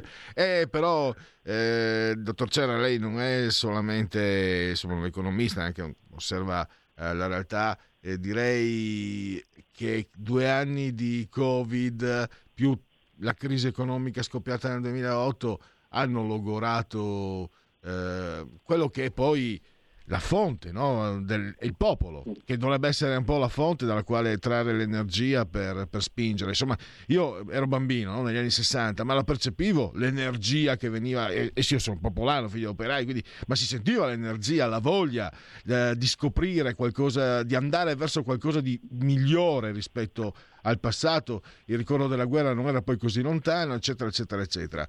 E non lo so, sarà che sto diventando vecchiotto, ma non percepisco quell'energia lì. In... Quella volta ci fu il piano Marshall, non so quanto, quanto, sia proponibile un'analogia, qualcosa del genere lo si potrebbe pensare, ma quella volta si saliva sul piano Marshall, ben volentieri, erano... c'era, c'era, la convinzione anche. Eh, io sono, sono un pochino pessimista invece adesso. Ma il piano Marshall in realtà era molto, ma molto, ma molto più piccolo del PNRR, cioè era sostanzialmente una, un aiuto infinitivamente più piccolo di quello che stiamo avendo oggi.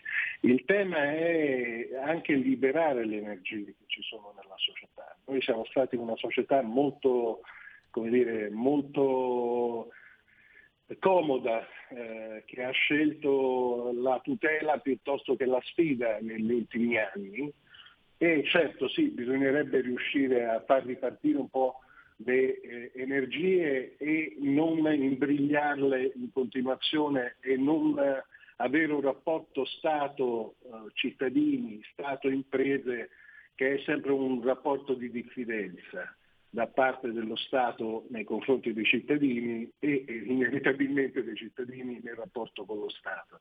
Eh, ci sarebbe da fare un grande percorso culturale, però queste cose sono di lunghissimo periodo, bisogna essere, bisogna essere onesti, quindi eh, sono cose che devono partire, ma non abbiamo così tanto tempo. Noi in, in cinque anni, anzi in quattro anni, eh, dobbiamo realizzare un miracolo eh, e quindi con la ragione stavolta più che con l'emotività dobbiamo, dobbiamo cercare di ottenere il massimo da questa opportunità, anche perché se non lo facciamo ce ne pentiremo nei prossimi anni.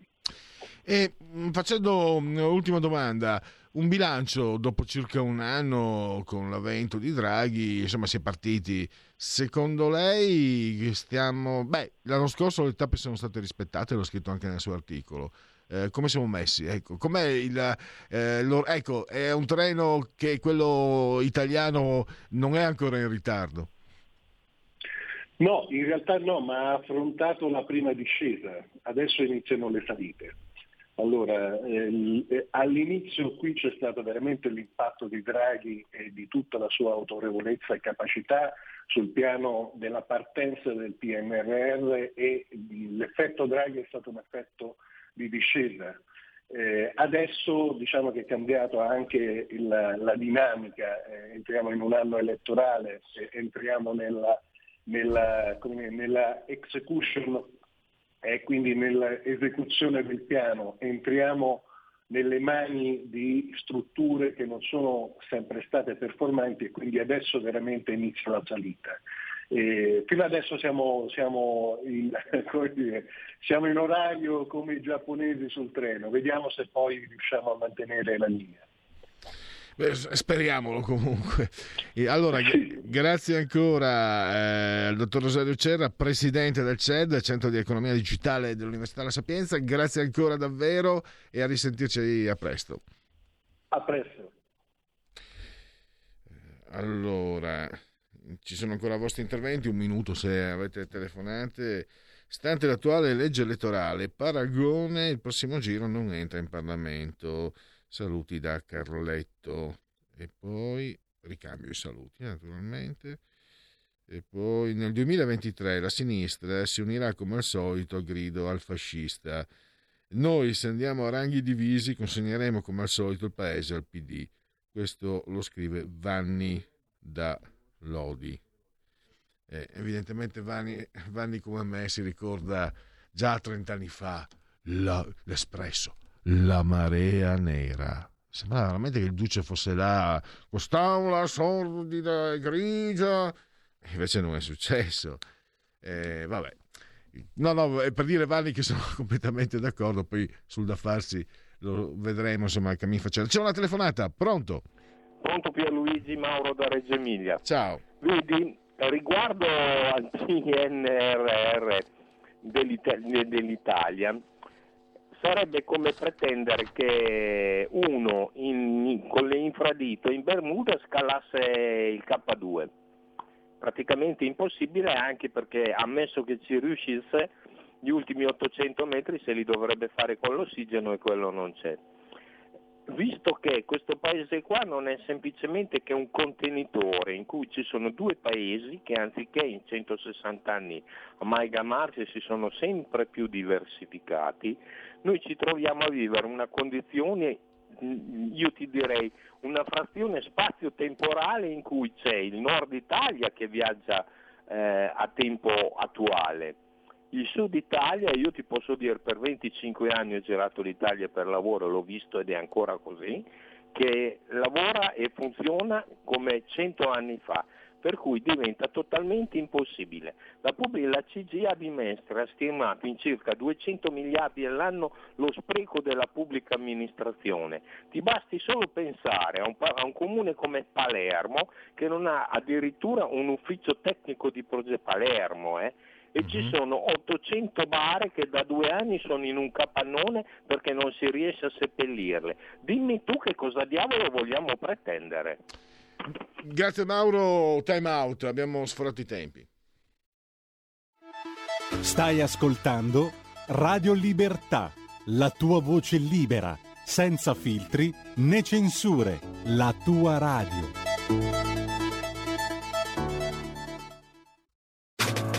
Stai ascoltando Radio Libertà. la tua voce libera, senza filtri né censura. La tua radio.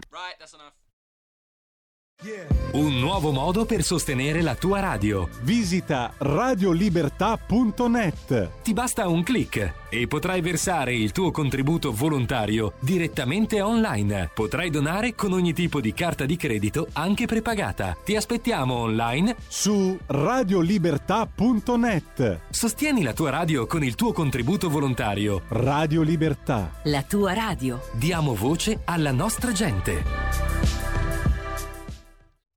Allora, abbiamo in collegamento anche Radio Libertà, segue Ariston Hotel, dicevo prima, il Festival di Sanremo e abbiamo da Sanremo appunto in collegamento il nostro inviato praticamente, Cristian Basini. Benvenuto Cristian. Eccoci qua, buon pomeriggio, buon pomeriggio a te, buon pomeriggio a tutti i nostri radioascoltatori. Come stai? Tutto bene? Sì, eh, mh, volevo chiederti, perché io personalmente non ho mai seguito dal 71 che non seguo Sanremo, quindi non posso farti domande specifiche. Lo detesto, detto tra amici. Però ha fatto, ha fatto rumore il fatto che il uh, responsabile del festival abbia dichiarato che cantanti, ai cantanti non verrà chiesto il Green Pass. E io ho riscontrato insomma più di qualcuno che ha detto: Ma eh, non è, non è possibile, cos'è il marchese del Grillo? Cioè noi comuni mortali, anche per andare a prendere le sigarette abbiamo bisogno del Green Pass e chi va a Sanremo i cantanti no. Volevo capire se, Guarda, lì, se, lì se ne parla, eh, se lì è filtrata. Smentisco subito questa cosa, insomma questa eh, notizia un pochettino da bar che ho sentito anch'io e che sta girando perché avendo vissuto in prima persona l'Harrison eh, anche nella serata di ieri, insomma la serata di apertura e anche nella giornata precedente ti posso garantire che non solo i cantanti ma anche tutti gli addetti ai lavori prima, io compreso, eh, prima di mettere piede all'interno del palco dell'Harrison, nonostante prima, seconda o terza eh, vaccinazione, è obbligatorio e fondamentale il tampone eh, che viene fatto ovviamente in maniera gratuita dalla- da parte della RAI. Ah no, perché io ho ripreso il fatto quotidiano, dichiarazioni del direttore eh, Stefano Coletta, direttore di Rai 1. No, no, no, io mi assumo la responsabilità e smentisco assolutamente questa cosa perché il tampone lo hanno fatto anche a me pur non essendo dipendente RAI ma un semplice addetto ai lavori come, Ma come can- comunque altri. ecco. glielo fanno anche i cantanti. Lo Quindi. fanno assolutamente Perfetto. anche ai cantanti, i cantanti che li ho visti in fila proprio hanno adibito un'area, un'area Beh, dove vengono eh, fatti i tamponi. Cri- Cristian, eh, i complimenti perché ci dai comunque la notizia, perché è stata pubblicata da, da testate autorevoli, quindi è una, è una bufala. E quindi È hai, una sma- bufala, hai assolutamente me ne smascherato, assumo piena responsabilità, assolutamente, Hai- assolutamente. Eh, eh, hai smascherato una fake news e questo è, una- è un bel colpo per, per Radio Libertà, te ne sono veramente grato. E adesso ti do la Figurati. parola, ti do la parola Certo, per, la certo, parte, per- per la parte diciamo che riguarda quello che vuoi tu, lo spettacolo, la cronaca, quello che c'è da raccontare. dicendoti che insomma la serata di ieri è stata la prima serata del Festival di Sanremo con un padrone di casa, Amadeus, a dir poco impeccabile, un fiorello strepitoso, un Sanremo che ha fatto il boom di ascolti perché comunque sia, caro Pellegrini, dobbiamo essere obiettivi, gli ascolti sono stati tanti, il Festival di Sanremo come sempre insomma in mondo visione, il risultato di ieri che ha superato i 10 milioni e 58 mila spettatori del 2020, tu pensa, un vero e proprio successo per Amadeus che si trova per la terza volta alla conduzione del festival musicale in onda ovviamente su Rai 1. Dire che sono felice è poco, ha commentato in conferenza stampa i dati in cui batte l'edizione da lui precedentemente condotta, sono quasi senza parole e per me è una cosa strana. Questo insomma è quello che ha dichiarato in conferenza stampa Amadeus, ma d'altronde, caro Pellegrin, la media di 10 milioni e 911 mila spettatori, che poi è pari al 54,7% di share, diciamoci la verità, non è cosa da tutti i giorni. Possiamo dire che è stato sicuramente per loro un anno di lavoro bello, tosto e faticoso perché come giustamente Amadeus ieri ricordava alla stampa un festival di Sanremo non è una gara di bocce ma si organizza un anno per l'altro. E poi un Sanremo eh, che torna finalmente a rivivere il sorriso grazie anche al pubblico che a differenza dello scorso anno eh, insomma io personalmente non dimenticherò mai l'applauso iniziale di ieri sera. Ecco è importante sottolineare che sono stati proprio i giovanissimi a far volare in alto la kermesse, perché complice insomma la presenza sul palco di artisti come i Maneskin, Mahmood e Blanco, che hanno fatto volare la lancetta dei dati Auditel nella prima parte specialmente del programma, insomma poi i risultati si sono visti. E proprio oggi si vedono già insomma, i primi fedelissimi eh, delle canzoni del Festival di Sanremo. Io personalmente non avrei mai pensato che la canzone di Mahmood e Blanco facesse così tanto successo, eppure oggi sui social, come possono essere Instagram, sono in tantissimi giovani e non solo che si complimentano con Mahmood. Un Mahmood che eh, personalmente gli auguro tanto successo indipendentemente che possa piacere o meno perché insomma anche lui come la nostra radioascoltatrice Solange Marchignoli anche lui viveva nel palazzo di Via Antonini recentemente hanno, hanno perso insieme a tante altre persone la casa ricordiamo la torre Antonini bruciata eh, qualche mese fa e quindi Sanremo per Mahmood ecco, è, un, è un momento di distrazione in, uh, ne, nello stesso momento di rinascita poi no? dove perdere la casa in un secondo si perde tutto. Ma al di là di questo, bravi tutti, ti do immediatamente un'altra chicca perché tu pensa, caro Pellegrin, il vescovo della città è contro Achille Lauro, penosa esibizione. Uh, insomma, si scaglia contro il cantante, il vescovo, che durante la sua uh, esibizione uh, ha dichiarato di non voler più pagare il canone RAI. Eh, non lo pagherei neanch'io, pensando che quei soldi lì vanno a Sanremo, io personalmente, la mia posizione personale da quando, da quando sono al mondo. Invece grazie per tutti, non so se c'è altro da aggiungere, hai dato informazioni ecco, agli ascoltatori. Un'altra chicca, un'altra chicca ecco, eh, che mi sento di, di darvi, non so Uh, se è vera, non abbiamo fonti autorevoli, però voci di corridoio a proposito di canone RAI e quant'altro sosterrebbero che insomma, il cachet, il compenso di Amadeus corrisponda, pensate, non a 60 bensì a 600 mila euro. Sono numeri che nel caso in cui fossero veri sono da capogiro. Eh, secondo me sono anche da vergogna, visto che sono anche soldi miei, sinceramente, se posso dirlo. Perché fran- no, franca- no, francamente non vedo motivo per cui i miei soldi debbano venire impiegati e per quale motivo Sanremo non debba essere, non debba, perché Sanremo non debba essere un fattore di privati. Sinceramente non l'ho mai capito. Eh. Questa è una cosa... Presentare un festival di Sanremo che credo personalmente, parliamoci chiaro in maniera obiettiva, che sia anche un po' il massimo no? per, per, un, per un presentatore, però Uh, no, ma uh, scusa, scusa se non fossero soldi nostri, Christian, scusa, se non fossero soldi nostri, secondo te fosse organizzato da, un ente priv- da un'associazione privata, si arriverebbe a quelle cifre? Io penso, io ho i miei dubbi. No, no, no, io concordo pienamente con te, infatti stavo dicendo, bello Sanremo, bellissimo essere in Mondovisione, però questi soldi, soprattutto in un momento post pandemia, sono... Se fossero veri, ecco, sottolineo, ah, questo, beh, se certo. fossero veri, Uh, è una vergogna, una vergogna assoluta. Certo. Bene, eh, Cristian, io ti ringrazio. Adesso non so se domani tu hai un appuntamento con Danna o con Kainarca o, o, se ci risentiremo. In ogni caso, domani ci sarà sicuramente attesa perché ci sarà domani sera Roberto Saviano. Quindi sarà una giornata, certo. che, sarà una giornata che è politica per eh, il. Per Ariston Hotel, il Festival di Sanremo. Cristian, ti devo salutare perché grazie, altrimenti. Grazie di cuore. Grazie a te.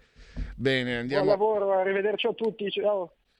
Benissimo, allora non cambio la mia posizione perché dovrei cambiarlo. Ho sempre detto pubblicamente che condannerei a morte chi organizza Sanremo, chi vi partecipa chi lo guarda, solo che è informazione. No? Parlo pure di stupri, di pedofilia di violenze. Ne parlo purtroppo perché sono notizie, quindi anche questa è notizia. Avete... Poi penso, temo, visto che ci sono stati 10 milioni di spettatori, temo che anche molti di, di voi parteciperanno a questa kermesse eh, davanti al televisore. Quindi Radio Libertà vi dà anche queste informazioni, avete sentito. Intanto comunque Christian ci ha dato questa smentita, perché eh, io l'ho trovata, non me la sono inventata ovviamente, non era una una voce ex abrupto, proprio il Fatto Quotidiano e anche altri che riportavano proprio le dichiarazioni di tal Stefano Coletta, direttore di eh, Rai 1, che ha quindi ha eh, smentito, quindi Christian ha smentito che non ci fossero i controlli. E questo, beh, questa è una cosa perlomeno in mezzo a... a, a sto, non dico le parolacce, perlomeno questo è una cosa che, che va bene. Eh, ah, segui dei, ecco, segui la, l'ho fatto quella degli abbonamenti. Sì, ma dopo Sanremo gli abbonamenti, sinceramente, mi sembrerebbe, non so, perché si conoscono gli ascoltatori, comunque ce ne sono tra di loro che seguono Sanremo, ma la maggior parte sono dalla mia parte, cioè non lo possono sopportare, quindi fare, fare il, il, l'abbonamento dopo, facciamo seguire la Lega intanto, dai. Segui la Lega è una trasmissione realizzata in convenzione con La Lega per Salvini Premier. Dunque, legaonline.it, scritto legaonline.it, eh, potete fare di tutto, di tutto. Iscrivervi, per esempio, alla Lega è molto semplice, si versano 10 eurini su, tramite volendo anche PayPal senza nemmeno che vi sia la necessità, perché dire il bisogno è un po' uh, ambiguo. Mi capitò, apro una, una, una parenta, eh, mi capitò di leggere anni fa una sorta di bi, bignamino eh, degli anni 50-60 in Rai sulle parole da evitare per non dare scandalo. Quindi eh, una donna non poteva avere né il petto né la coscia quindi se si parla di ballerina, le gemelle Kessler, non si poteva dire coscia, non si poteva dire membro del Parlamento. E, e, quindi anche la parola bisogno si prestava a una interpretazione maliziosa. Allora, senza che, sia, né, senza che vi sia nemmeno la necessità di essere iscritti a PayPal, poi il codice fiscale, poi gli altri dati e quindi vi verrà recapitata la maggiore per via postale la tessera Lega Salvini Premier. Vi ricordo come sempre il D di Domodossola, il 4 in matematica, il 3 eh, numero perfetto. Che cos'è il codice della Lega per il 2 per 1000? D43. E gli appuntamenti con esponenti. Tu vieni qua. E ogni tanto io. No, con gli oggetti non parlo. Col gatto. Ah, no, col gatto non è che parlo, è lui che parla con me. Io dicevo anche.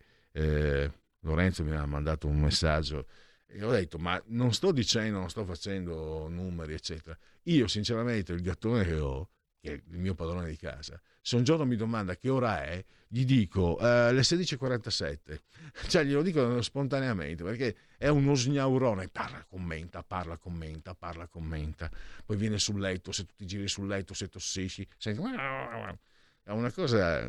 Allora, eh, andiamo invece a ricordare le cose importanti come la partecipazione degli esponenti politici della Lega alle trasmissioni radio-televisive. Per esempio, alle 17.15 di oggi, Sky TG24, rubrica Economia, Massimo Bitonci. Sempre oggi, più tardi però, alle 19.50, una voce storica di quella che fu Radio Padania come Massimiliano Romeo, presidente dei senatori a Palazzo Madama, 19.50, lo potrete ascoltare Rai Radio 1 Zapping, trasmissione storica di Sant'Almassi, non mi ricordo più, io ho detto Gino, mi hanno corretto l'altro giorno giustamente. E poi, eh, sempre oggi, però è sempre in, per radio, Iso Radio, Iso Radio Rai, alle 20, il presidente della provincia di Trento, Maurizio Fugatti, della provincia autonoma di Trento. Ancora oggi, Tullio Patassini, parlamentare, se non ricordo male, marchigiano, Radio Cusano TV, quando alle 20.15. E adesso passiamo a domani. Il sottosegretario all'agricoltura Gianmarco Centinaio, nel cuore della notte, alle 8 del mattino, Omnibus, trasmissione storica dell'emittente La 7 di Urbano Cairo. Sempre domani, sempre in ora antelucana, alle 9.15 del mattino, un'altra trasmissione storica di Rai 3, questa volta Agorà con Edoardo Rixi, che ieri, se vi ricordate, nelle dichiarazioni prima del Consiglio federale è andato giù leggero su Totti, ma poi la tocco piano. Eh, Mara Bizzotto invece la potete eh, ascol- ascoltare e vedere domenica, domenica in, all'alba alle 9.45 del mattino, Rai 2. La trasmissione, essendo lei un europarlamentare, poteva che essere Punto Europa e per Segui la Lega. Sassofi. Segui la Lega è una trasmissione realizzata in convenzione con La Lega per Salvini Premier. Fatti sentire. Per sostenere la tua radio e per partecipare in prima persona ai tuoi programmi preferiti, abbonati a Radio Libertà. È facile, economico e democratico. Vai sul sito radiolibertà.net, eh, sul banner Sostienici, clicca eh, abbonati e lì hai tutte le indicazioni necessarie. Lo dico sempre, questa radio ha moltiplicato la, la propria offerta e quindi anche il proprio servizio nei vostri confronti, servizio che voi non pagate un centesimo, un centavo. Ehm, negli ultimi quattro anni questo è accaduto, questo però non significa che non- da questa parte non ci siano costi, quindi eh, diciamo che come tutte le cose eh, anche i servizi devono essere in qualche modo sostenuti e quindi uno di questi modi è l'abbonamento. L'abbonamento che però in cambio vi dà, vi offre, vi mette in mano qualcosa voi stessi.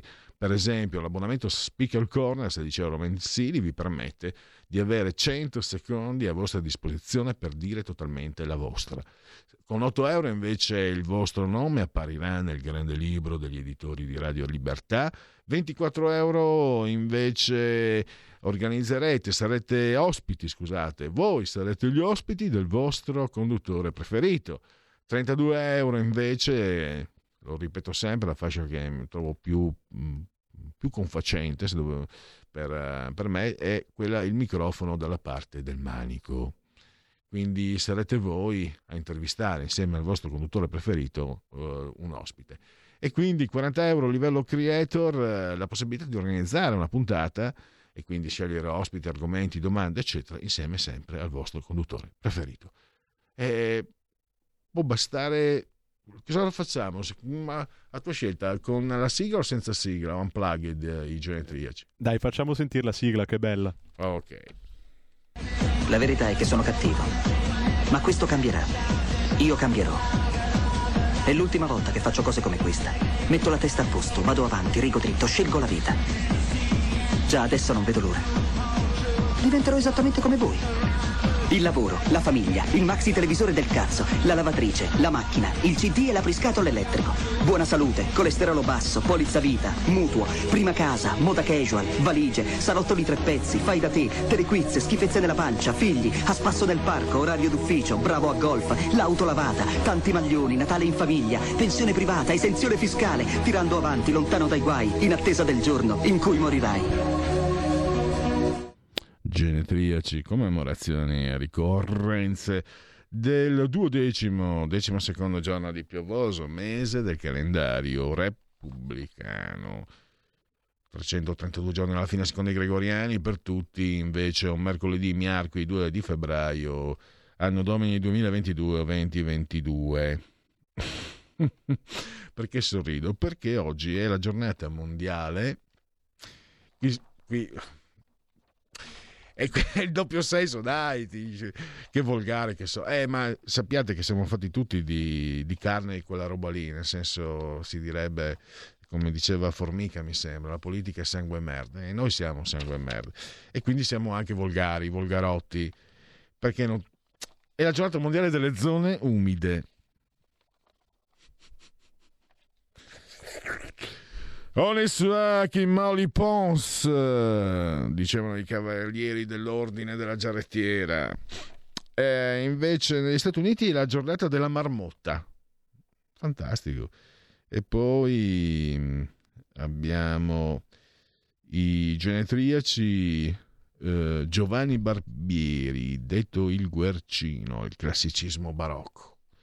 Ehm, a Roma ci sono quando ho fatto l'esame mh, per ehm, l'esame del patentino eh, di giornalista professionista, ero a Roma e quindi mh, c'era anche un ponte, mi sono fermato, cioè, la faccio breve per dire che io e l'arte abbiamo qualcosa in, in comune. Sono entrato in una chiesa, ma casualmente, cioè proprio girando, Roma è fantastica, è bellissima, dove posi gli occhi sei, sei, sei completo. Entro in questa chiesetta, niente di che, eccetera. Butto gli occhi su un quadro che era appeso. Ah! E poi lì sono anche rimasto sbalordito. Era un quadro del Guercino. Non c'era neanche un sistema d'allarme, potevo portarmelo via. Era troppo grande, se no ci avevo pensato. E valeva la pena.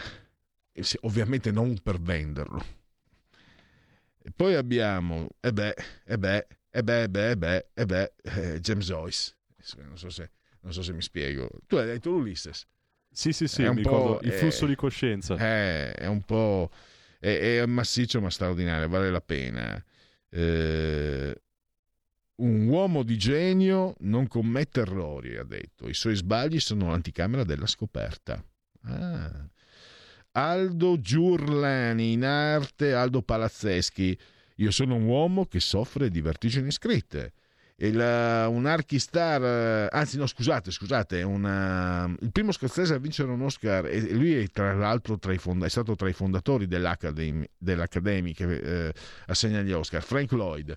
Pietro Cascella, pittore e scultore pescarese, Valéry, Giscard d'Estaing, i gioielli di Bocassa, Miriam Maffai, eh, comunismo d'antan, eh, fu compagna di Paietta, Luigi Veronelli, un grandissimo, un gigante, il vino è il canto della terra verso il cielo. Stan Gajewski, in arte Stan Getz, un jazzista, un sassofonista jazz sublime. Eh, duale della Magna Grecia, come lo chiamava Agnelli, Danusco, in Irpinia, Ciriaco de Mita. Dorian Gray, attrice, non Oscar Wilde, Maria Luisa Mangini, sul tirolese, Totò Peppino e la mala femmina, bellissima, eh, sia il film che lei, Carlo Delle Piane, eh, Regalo di Natale, segnalo, grandissima interpretazione, lui è Antonio Santelia. Eh, Renzo Olivieri, comunista, ma è presidente dell'Associazione Allenatori Calcio, per vincere occorre sempre che qualcuno perda. Edmondo Berselli, un altro grande comunista, era di sinistra, ma era comunque un grande. C'è sempre un tram quando la sinistra attraversa un incrocio. Alessandro Sallusti, il l'Ariano, direttore di Libero, Claudio Panata nel cognome del fratello, Lello Ciambolillo, Mister Xilella, emblematico, uno dei 5 Stelle, eh, Isabel Mebarak Ripoli, in arte Shakira. Mi ricordo un articolo di un eh, tanti anni fa, ehm, siccome l'avevo letto Cent'anni di solitudine mi è piaciuto tantissimo e fui veramente disorientato perché questo articolo di Gabriel Gar- Garcia Marquez era penoso, era arrapato per Shakira, cioè francamente questa, questa senilità caduca. E lei ha sposato comunque Piquet, grande giocatore del Barcellona Calcio. E restiamo nel calcio, da Spalato è nostro per il momento, speriamo resti la- nella benamata Ivan Perisic. E, e subito la parola a Riccardo Molinari, presidente del gruppo dei parlamentari leghisti a Montecitorio. Poi ci risentiamo con eh, le chiacchiere stanno a zero con Alessio Musella. Qui Parlamento. Sì, grazie Presidente. Noi abbiamo sottoscritto entrambi gli ordini del giorno, sia quello del collega Lollobrigida che quello del collega Varelli, perché ribadiamo in aula la posizione che abbiamo già espresso nella conferenza dei capigruppo dell'altro giorno, di lunedì. Eh, noi riteniamo che alcune valutazioni vadano fatte e condivido le riflessioni che ha fatto il Presidente Crippa. È vero, eh, la tematica è complessa e riguarda due aspetti, riguarda sia i regolamenti parlamentari e le prassi parlamentari che ci diamo, sia la normativa attualmente vigente. E questo è il motivo per cui i due ordini del giorno prevedono di agire su entrambi i binari. Si chiede al Governo di rimuovere gli ostacoli normativi per l'eccezionalità dell'elezione del Presidente della Repubblica e si chiede ai Presidenti di Camera e Senato di adattare anche le prassi parlamentari, perché è vero che il Governo potrebbe con un intervento normativo permettere ai quarantenati di muoversi, ma se noi non cambiamo la regola per cui alla Camera dei Deputati non si può entrare eh, senza Green Pass, è evidente che non basterebbe l'intervento normativo del Governo, ma quindi serve anche che si cambi la procedura parlamentare. Per questo si agisce sui due fronti. E io voglio dire questo, noi ci siamo già trovati a dover derogare ai nostri regolamenti per contemperare il diritto alla salute di tutti noi, di tutti i colleghi, con il diritto a esercitare la nostra funzione parlamentare, perché alcuni nostri colleghi ci stanno seguendo dal transatlantico. Il transatlantico non è l'Aula, però stanno votando in transatlantico. E perché?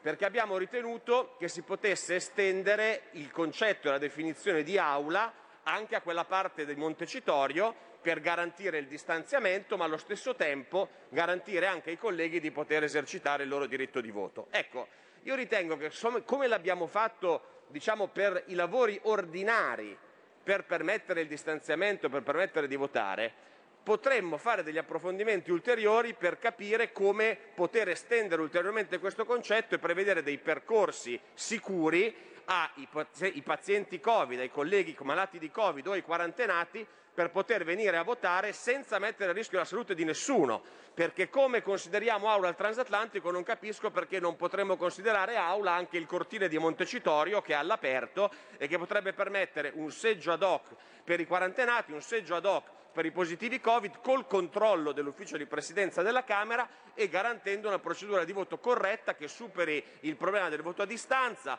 che superi il problema del voto elettronico, che superi i problemi che eventualmente potrebbero esserci con un voto fuori dalla sede di Montecitorio. Allora, noi riteniamo che eh, se c'è la volontà politica questo si possa fare e vorrei ricordare ai colleghi che hanno una posizione diciamo, di contrarietà che solo qualche giorno fa abbiamo tutti ricordato come David Sassoli è stato in grado di far votare il Parlamento europeo in un momento in cui i parlamentari europei erano bloccati e non potevano raggiungere Bruxelles. Ora, io credo che l'elezione del Presidente della Repubblica, anche per le ragioni che ha posto il collega Di Maio, eh, eh, necessitano di un approfondimento ulteriore perché c'è il tema del quorum, non è una votazione come un'altra. È vero che il voto è un atto tipico, ma l'elezione del Presidente della Repubblica è una votazione straordinaria, non fosse altro che votiamo insieme Camera, senatori e delegati regionali, quindi non si può dire che è una votazione ordinaria come le altre. Allora io credo che abbiamo il compito e il dovere anche di fronte ai cittadini di eh, trovare una soluzione, se c'è la volontà politica sia del governo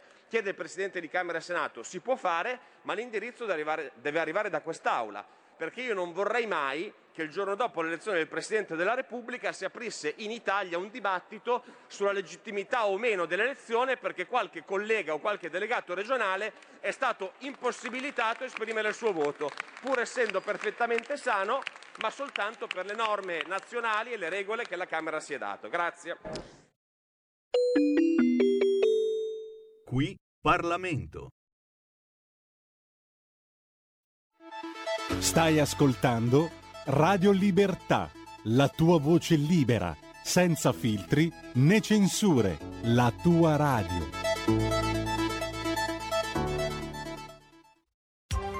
Coming Soon Radio, quotidiano di informazione cinematografica.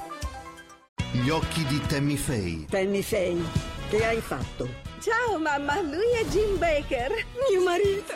Con Jessica Chastain ed Andrew Garfield. Jim predicherà e io canterò. Servire Dio non dovrebbe essere un'opportunità per fare soldi. Non stiamo facendo niente di male, però. Gli occhi di Tammy Faye dal 3 febbraio al cinema. Se vuoi avere qualcosa di diverso, devi fare qualcosa di diverso. A San Valentino l'amore arriverà a tempo di musica. Io sposerò te. Jennifer Lawrence, Owen Wilson e Maluma. Chiamami se ti senti sola. Mi sento sola. Marry Me, sposami, dal 10 febbraio al cinema. Il tuo film di San Valentino. Assassinio sul Nilo. Vi presento Hercule Poirot, è il più grande detective vivente. A febbraio Ho investigato su molti crimini, ma questo ha sconvolto la mia anima. l'assassinio è solo l'inizio. Quando hai molti soldi, nessuno ti è mai veramente amico. Assassinio sul Nilo, dal 10 febbraio al cinema.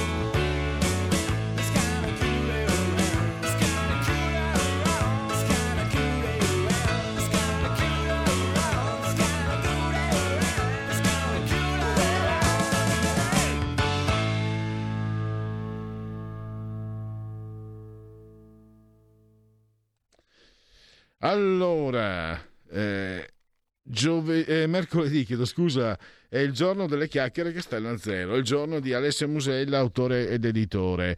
Eh, lo abbiamo al telefono. Ciao Alessio, grazie per essere qui in nostra compagnia. Grazie a voi, ciao Pier. Allora, oggi le, le differenze, le sfumature tra eh, sfumature, ma anche non solo, immagino, eh, differenze più o meno rilevanti tra la figura del gallerista, del mercante d'arte, ma anche tra i luoghi, tra il negozio d'arte e la galleria. Mm, parto subito, mm, ti, ti- voglio, voglio fare una domanda. Quanto è importante individuare le differenze tra queste figure? Ma allora, ehm, il mondo dell'arte eh, lo sappiamo, no? tanto sono mesi che ne parliamo, non è sicuramente semplice da, da comprendere, no? soprattutto quando poi si parla di investimenti. Per cui eh, la prima cosa bisogna sempre considerare che, anche se è brutto da dire, lo dico sempre, eh, l'opera d'arte è un oggetto da vendere, ok? Per cui può trasmettere come non può trasmettere, l'importante è che poi come tutte le cose che noi andiamo a comprare, ci sia qualcuno che sia predisposto e capace di venderlo. Allora, per fare questo, finché vendi, io faccio sempre esempio del paio di scarpe, no? Eh, le, le scarpe in teoria si vendono da sole, perché tu arrivi, ti piace, ti piace il colore, le provi, ti stanno bene, cammini e sei a posto. Per quanto riguarda l'arte, eh, bisognerebbe essere in grado di intanto capire chi è il cliente che entra, il collezionista, il fruitore. Per cui eh, buona regola vuole che, come quando tu entri in un concessionario di auto, no? Se tu entri in un concessionario di auto che è un esclusivista, tu hai poca scelta. Cioè o entra quello che ti dice voglio la Golf, voglio una Volkswagen, e per cui va nel concessionario Volkswagen, ma se uno appena appena non ha idea, ma sa su per giù la cilindrata, dove va? Va comunque in un negozio multimarca, corretto? Sì. Il che significa che il fruitore dell'arte, allora, il collezionista sa già dove deve andare, per cui il collezionista andrà nel concessionario auto, eh, Audi, andrà nel concessionario Ferrari, andrà dove vuole, no? perché sa che cosa sta cercando. Tra l'altro è anche abbastanza preparato per quanto riguarda il prezzo, per quanto riguarda l'investimento che vuole fare e per quanto riguarda la potenzialità dell'opera che va a comprare che tipo di crescita potrebbe avere economica. Oppure potrebbe essere uno di quei collezionisti che dice non mi interessa, io sono innamorato di Guttuso, come di Catalan, come di Kunz, e per cui questo deve far parte della mia collezione. mm? Perché poi ci sono i collezionisti che comprano per mantenere le cose e per cui sotto questo punto di vista l'aspetto speculativo va oltre, perché loro dicono io lo voglio avere, tanto lo compro per tenerlo e questo è quanto. Poi c'è invece che il vero collezionista è questo. Poi in alcuni casi magari lo cambia o decide di venderlo per comprarne un'altra cosa, però fondamentalmente questo è. Il mercante d'arte invece, per cui il collezionista è un fruitore che arriva, sa già bene che cosa vuole in, in generale, per cui si trova davanti un gallerista o, e anche in questo caso qua, galleristi, perché negli anni 70, 80, anche 60 ehm, il gallerista era una, una professione di un certo tipo? Perché, come abbiamo detto tante volte, venivano da generazioni, per cui avevano un portafoglio clienti di un certo tipo, sapevano trattare gli artisti in una certa maniera, li scoprivano, li spingevano, no? Per cui davanti a un collezionista che loro sapevano che era più vicino all'astrattismo piuttosto che al figurativo, piuttosto che, man mano che arrivavano da loro o andavano a cercare gli artisti, sapevano già, bene o male, a chi proporlo. hm? E questo era il lavoro che in teoria andava a fare il gallerista. Poi dopo il gallerista ovviamente a fianco aveva il curatore, aveva il critico, per cui nel momento in cui vai a, a crearti eh, delle identità di un certo tipo, per cui vai a cercare, a fare scouting con gli artisti, poi devi essere anche, o meglio il gallerista è anche in grado di costruirgli un percorso in modo tale che il- il- quando è un emergente, e che quando andiamo a comprare un artista che è già uno storicizzato, che comunque ha già un suo mercato, in teoria è più semplice dare un prezzo, un, un valore a- alla sua opera, perché abbiamo uno storico di un certo tipo. Quando è nuovo, il gallerista in teoria dovrebbe crearlo, per cui deve garantire al nuovo al collezionista che questo è un pezzo importante o quantomeno ha dei margini di crescita. Hm? quando si parla di collezionismo speculativo.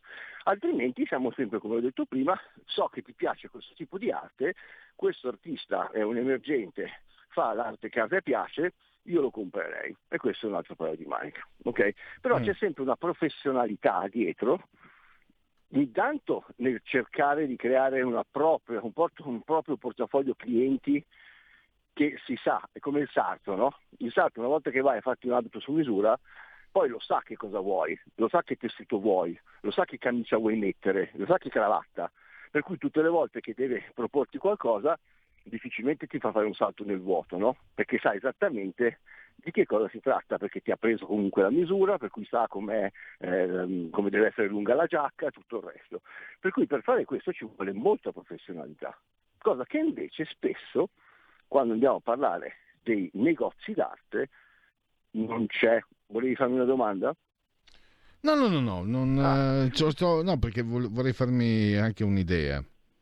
Ok. Ascoltandoti. Allora, per cui tu entri in galleria e quando tu entri in galleria di solito dov- dovrebbe esserci preposta una persona preparata su tutte eh, le opere che sono esposte, dovrebbe avere la capacità laddove non ci sia stato un appuntamento, perché ricordatevi che quando io vi dico sempre in galleria entra poca gente, perché la galleria, in teoria, quando c'è una mostra dovrebbe mostrare, no? Per cui siamo sempre al solito discorso che la visibilità di un'opera serve poi anche per determinarne eh, più avanti il prezzo o comunque la fruibilità dell'oggetto, però tante più persone lo vedono, tante più persone lo riconoscono e per cui già questo fa parte comunque di, mm, di un concetto che all'artista piace, no? l'essere riconosciuto. Quando vedi un botero, quando vedi un botero lo vedi, no? quando vedi un mitorai lo riconosci subito, quando vedi un- un'opera cubista lo riconosci, la riconosci subito. Per cui questo anche persone che magari non sono molto esperte di arte, ma questo perché? Perché l'hanno visto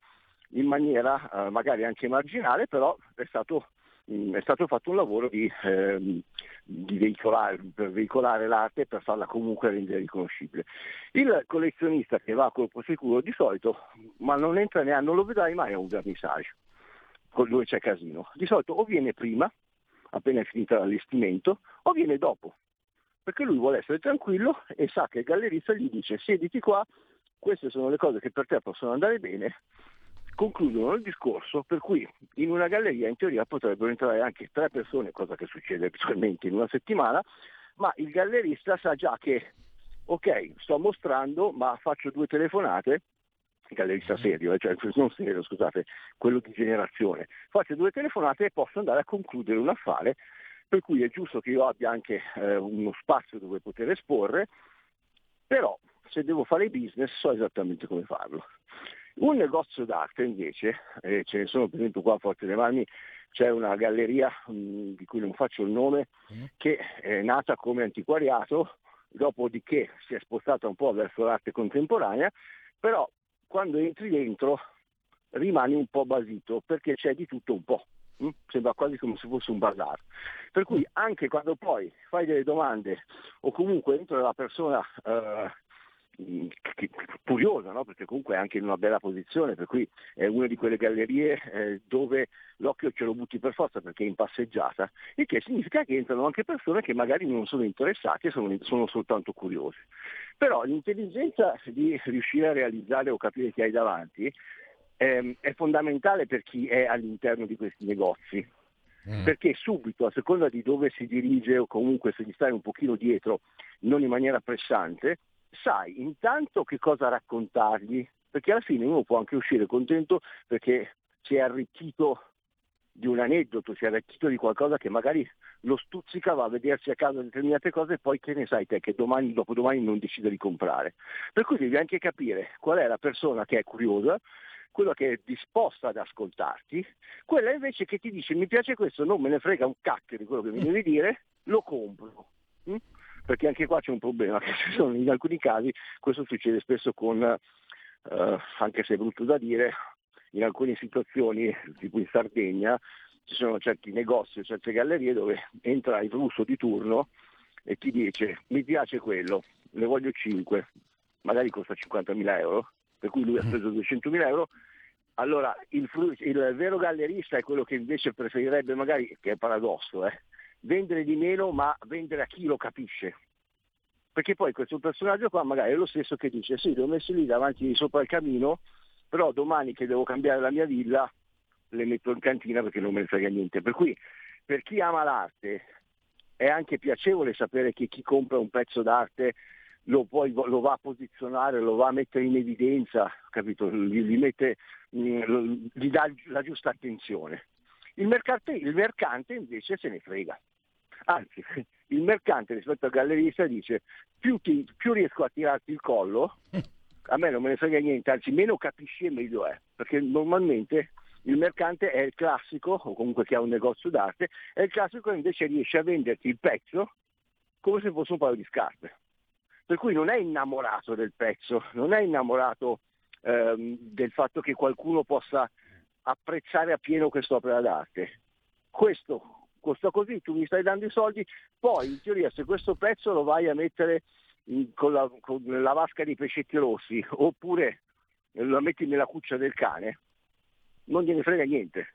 Gliel'hai pagato sei a posto. Eh, scusami una domanda, ma eh, qual è allora il vantaggio che uno può trovare nel mercante, nel rivolgersi al mercante, che forse ha una maggiore prospettiva di offerte, può trovare più, più articoli? Allora, in teoria il, mercante in quanto tale potrebbe veramente pro- proporti tante cose, no? Cioè tu entri in un negozio, eh, che io definisco appunto un negozio d'arte, in teoria hai tante opportunità, però perché lui è stato furbo e ha detto vabbè io voglio che una persona entri e qualcosa trovi che gli possa piacere, che magari costa 50 euro come 50.000 euro come un po' come ti avevo raccontato che funzionava da Tiffany, no?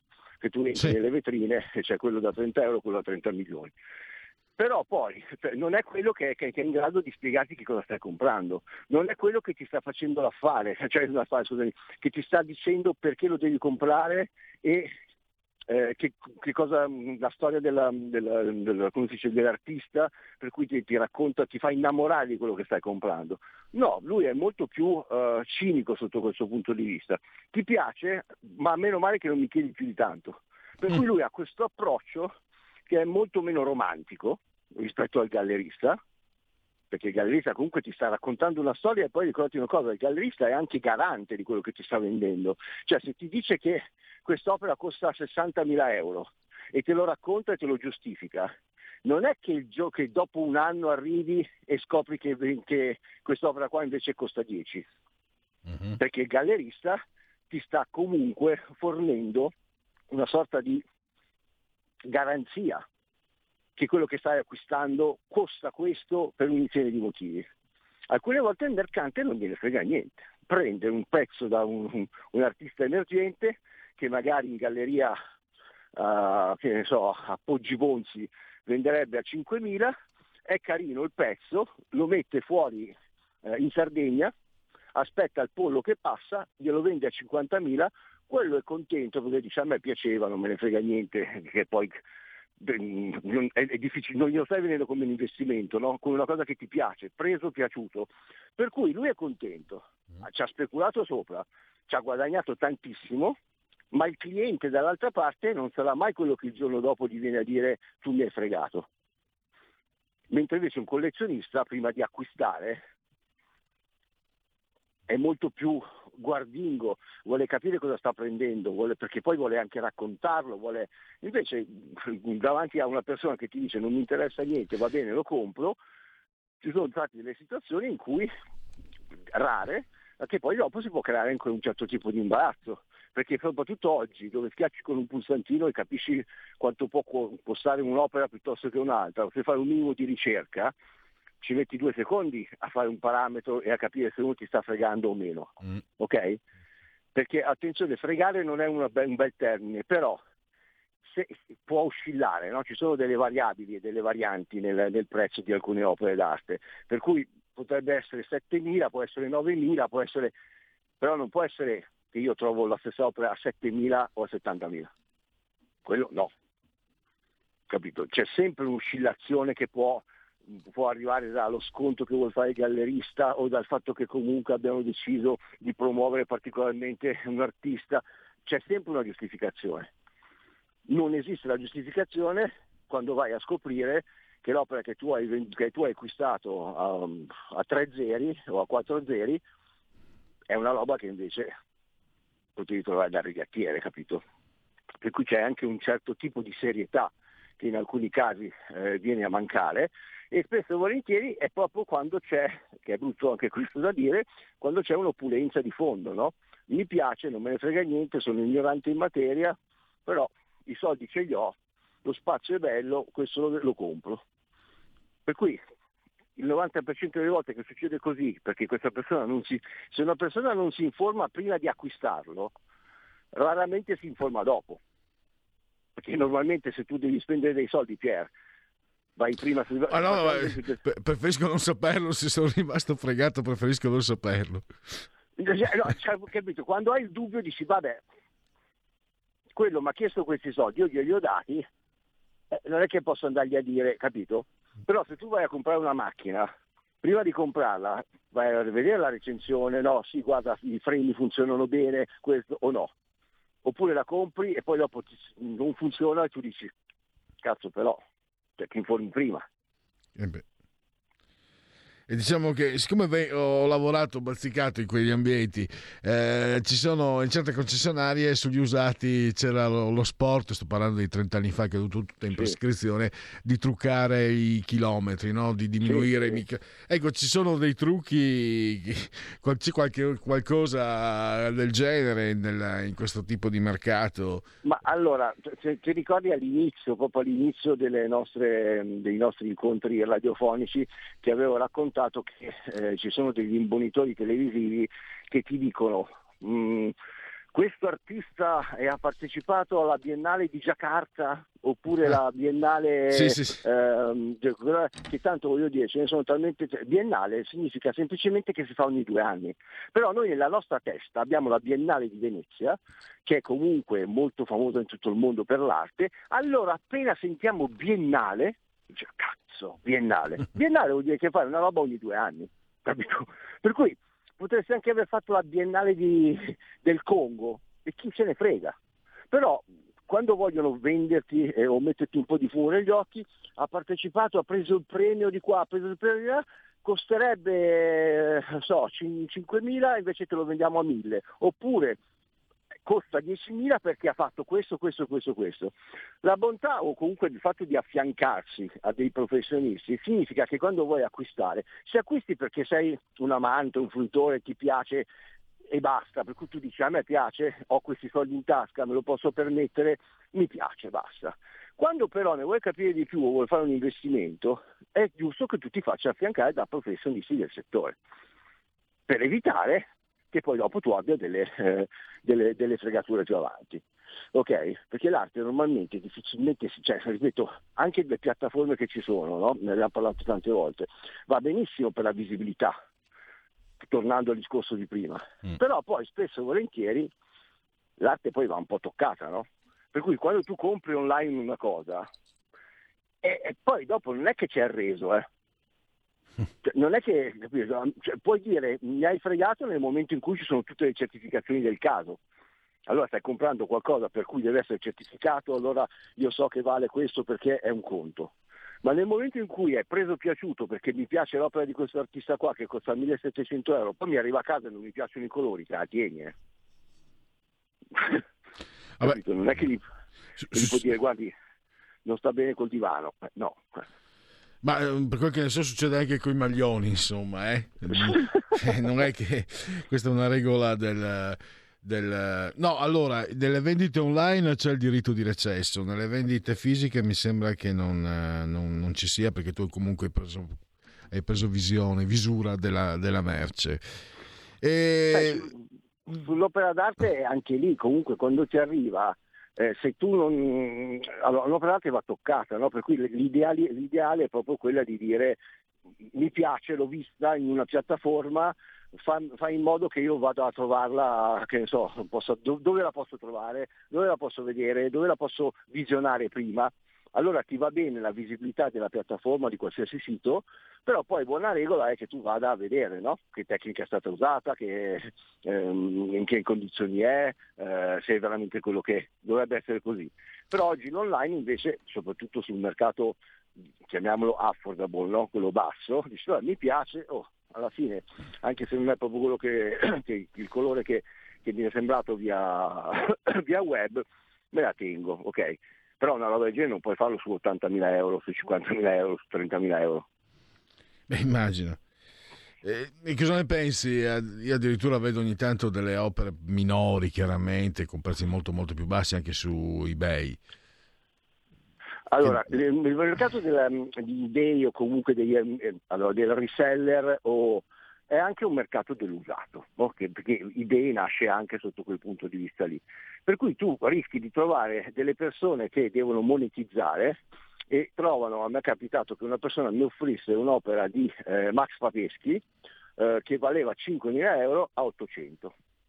Io conosco Max, per cui l'ho chiamato e gli ho detto Max scusami quanto vale quest'opera qua tua? E lui mi disse guarda in galleria 5.000. Ho detto no perché me l'hanno offerta e lui ha detto guarda sarà uno che ce l'ha in casa, non capisce neanche che cos'è, vuole monetizzare, per cui piuttosto che stare lì a discutere o cercare l'ammiratore che capisce i 5.000 euro, se la butta via 800 euro sa che comunque la viene, viene presa subito.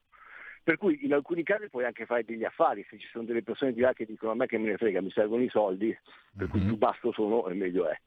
Per cui questo non è scorretto, nel senso che poi ognuno delle proprie cose fa quello che vuole, no? Cioè io non sono un gallerista e sono un privato e ho un oggetto a casa e faccio io il prezzo tu me lo compri, e amen. Chiaro. Capito? Alessio, siamo arrivati davvero al termine. Io ti, ti ringrazio, ti saluto e l'appuntamento è per mercoledì prossimo. Le chiacchiere stanno a zero di e con Alessio Musella. Grazie davvero. Grazie Piero, un abbraccio. Siamo al commiato da Radio Libertà, gli ascoltatori che anche oggi hanno scelto eh, questa emittente. Dunque, grazie Federico. Fatemi vedere se è successo qualcosa nel mondo che ho perso di vista l'ansia, an- ansia, ansia. Allora, dall'elementare ai vaccinati, niente didattica a distanza. La Lega ha una discriminazione. Il CTS a dimezzare la quarantena a scuola per non vaccinati. In zona rossa sta, eh, stop alle restrizioni per chi ha il booster. Green Pass illimitato per chi ha tre dosi. Biden invia truppe in Europa, altre nei prossimi giorni. La morte di Monica Vitti. Inflazione a gennaio al 4,8%, mai così in alto da 26 anni. Eh, manifestazione è un diritto, manifestare è un diritto, dice la Morgese, ma in piazza c'erano i filtrati. Si parla della manifestazione dei ragazzi che protestavano per la morte del povero Perelli. Eh, soldi per Green Pass falsi, arrestata infermiera. Abusi su una studentessa in ambulanza, arrestato in centinaia ai funerali di Lorenzo, morto durante lo stage. E si dice in questi casi la terra gli sia lieve, ma forse a me un pensiero va anche ai genitori perché eh, davvero mh, penso che stiano attraversando momenti terribili. Eh, Papa, una persona grida in udienza e lui preghiamo per lui. E allora chi siamo noi? Per non, non salutarvi, non ringraziarvi. Grazie, incombe la- l'area di servizio e quindi buon proseguimento a tutti. Avete ascoltato il punto politico.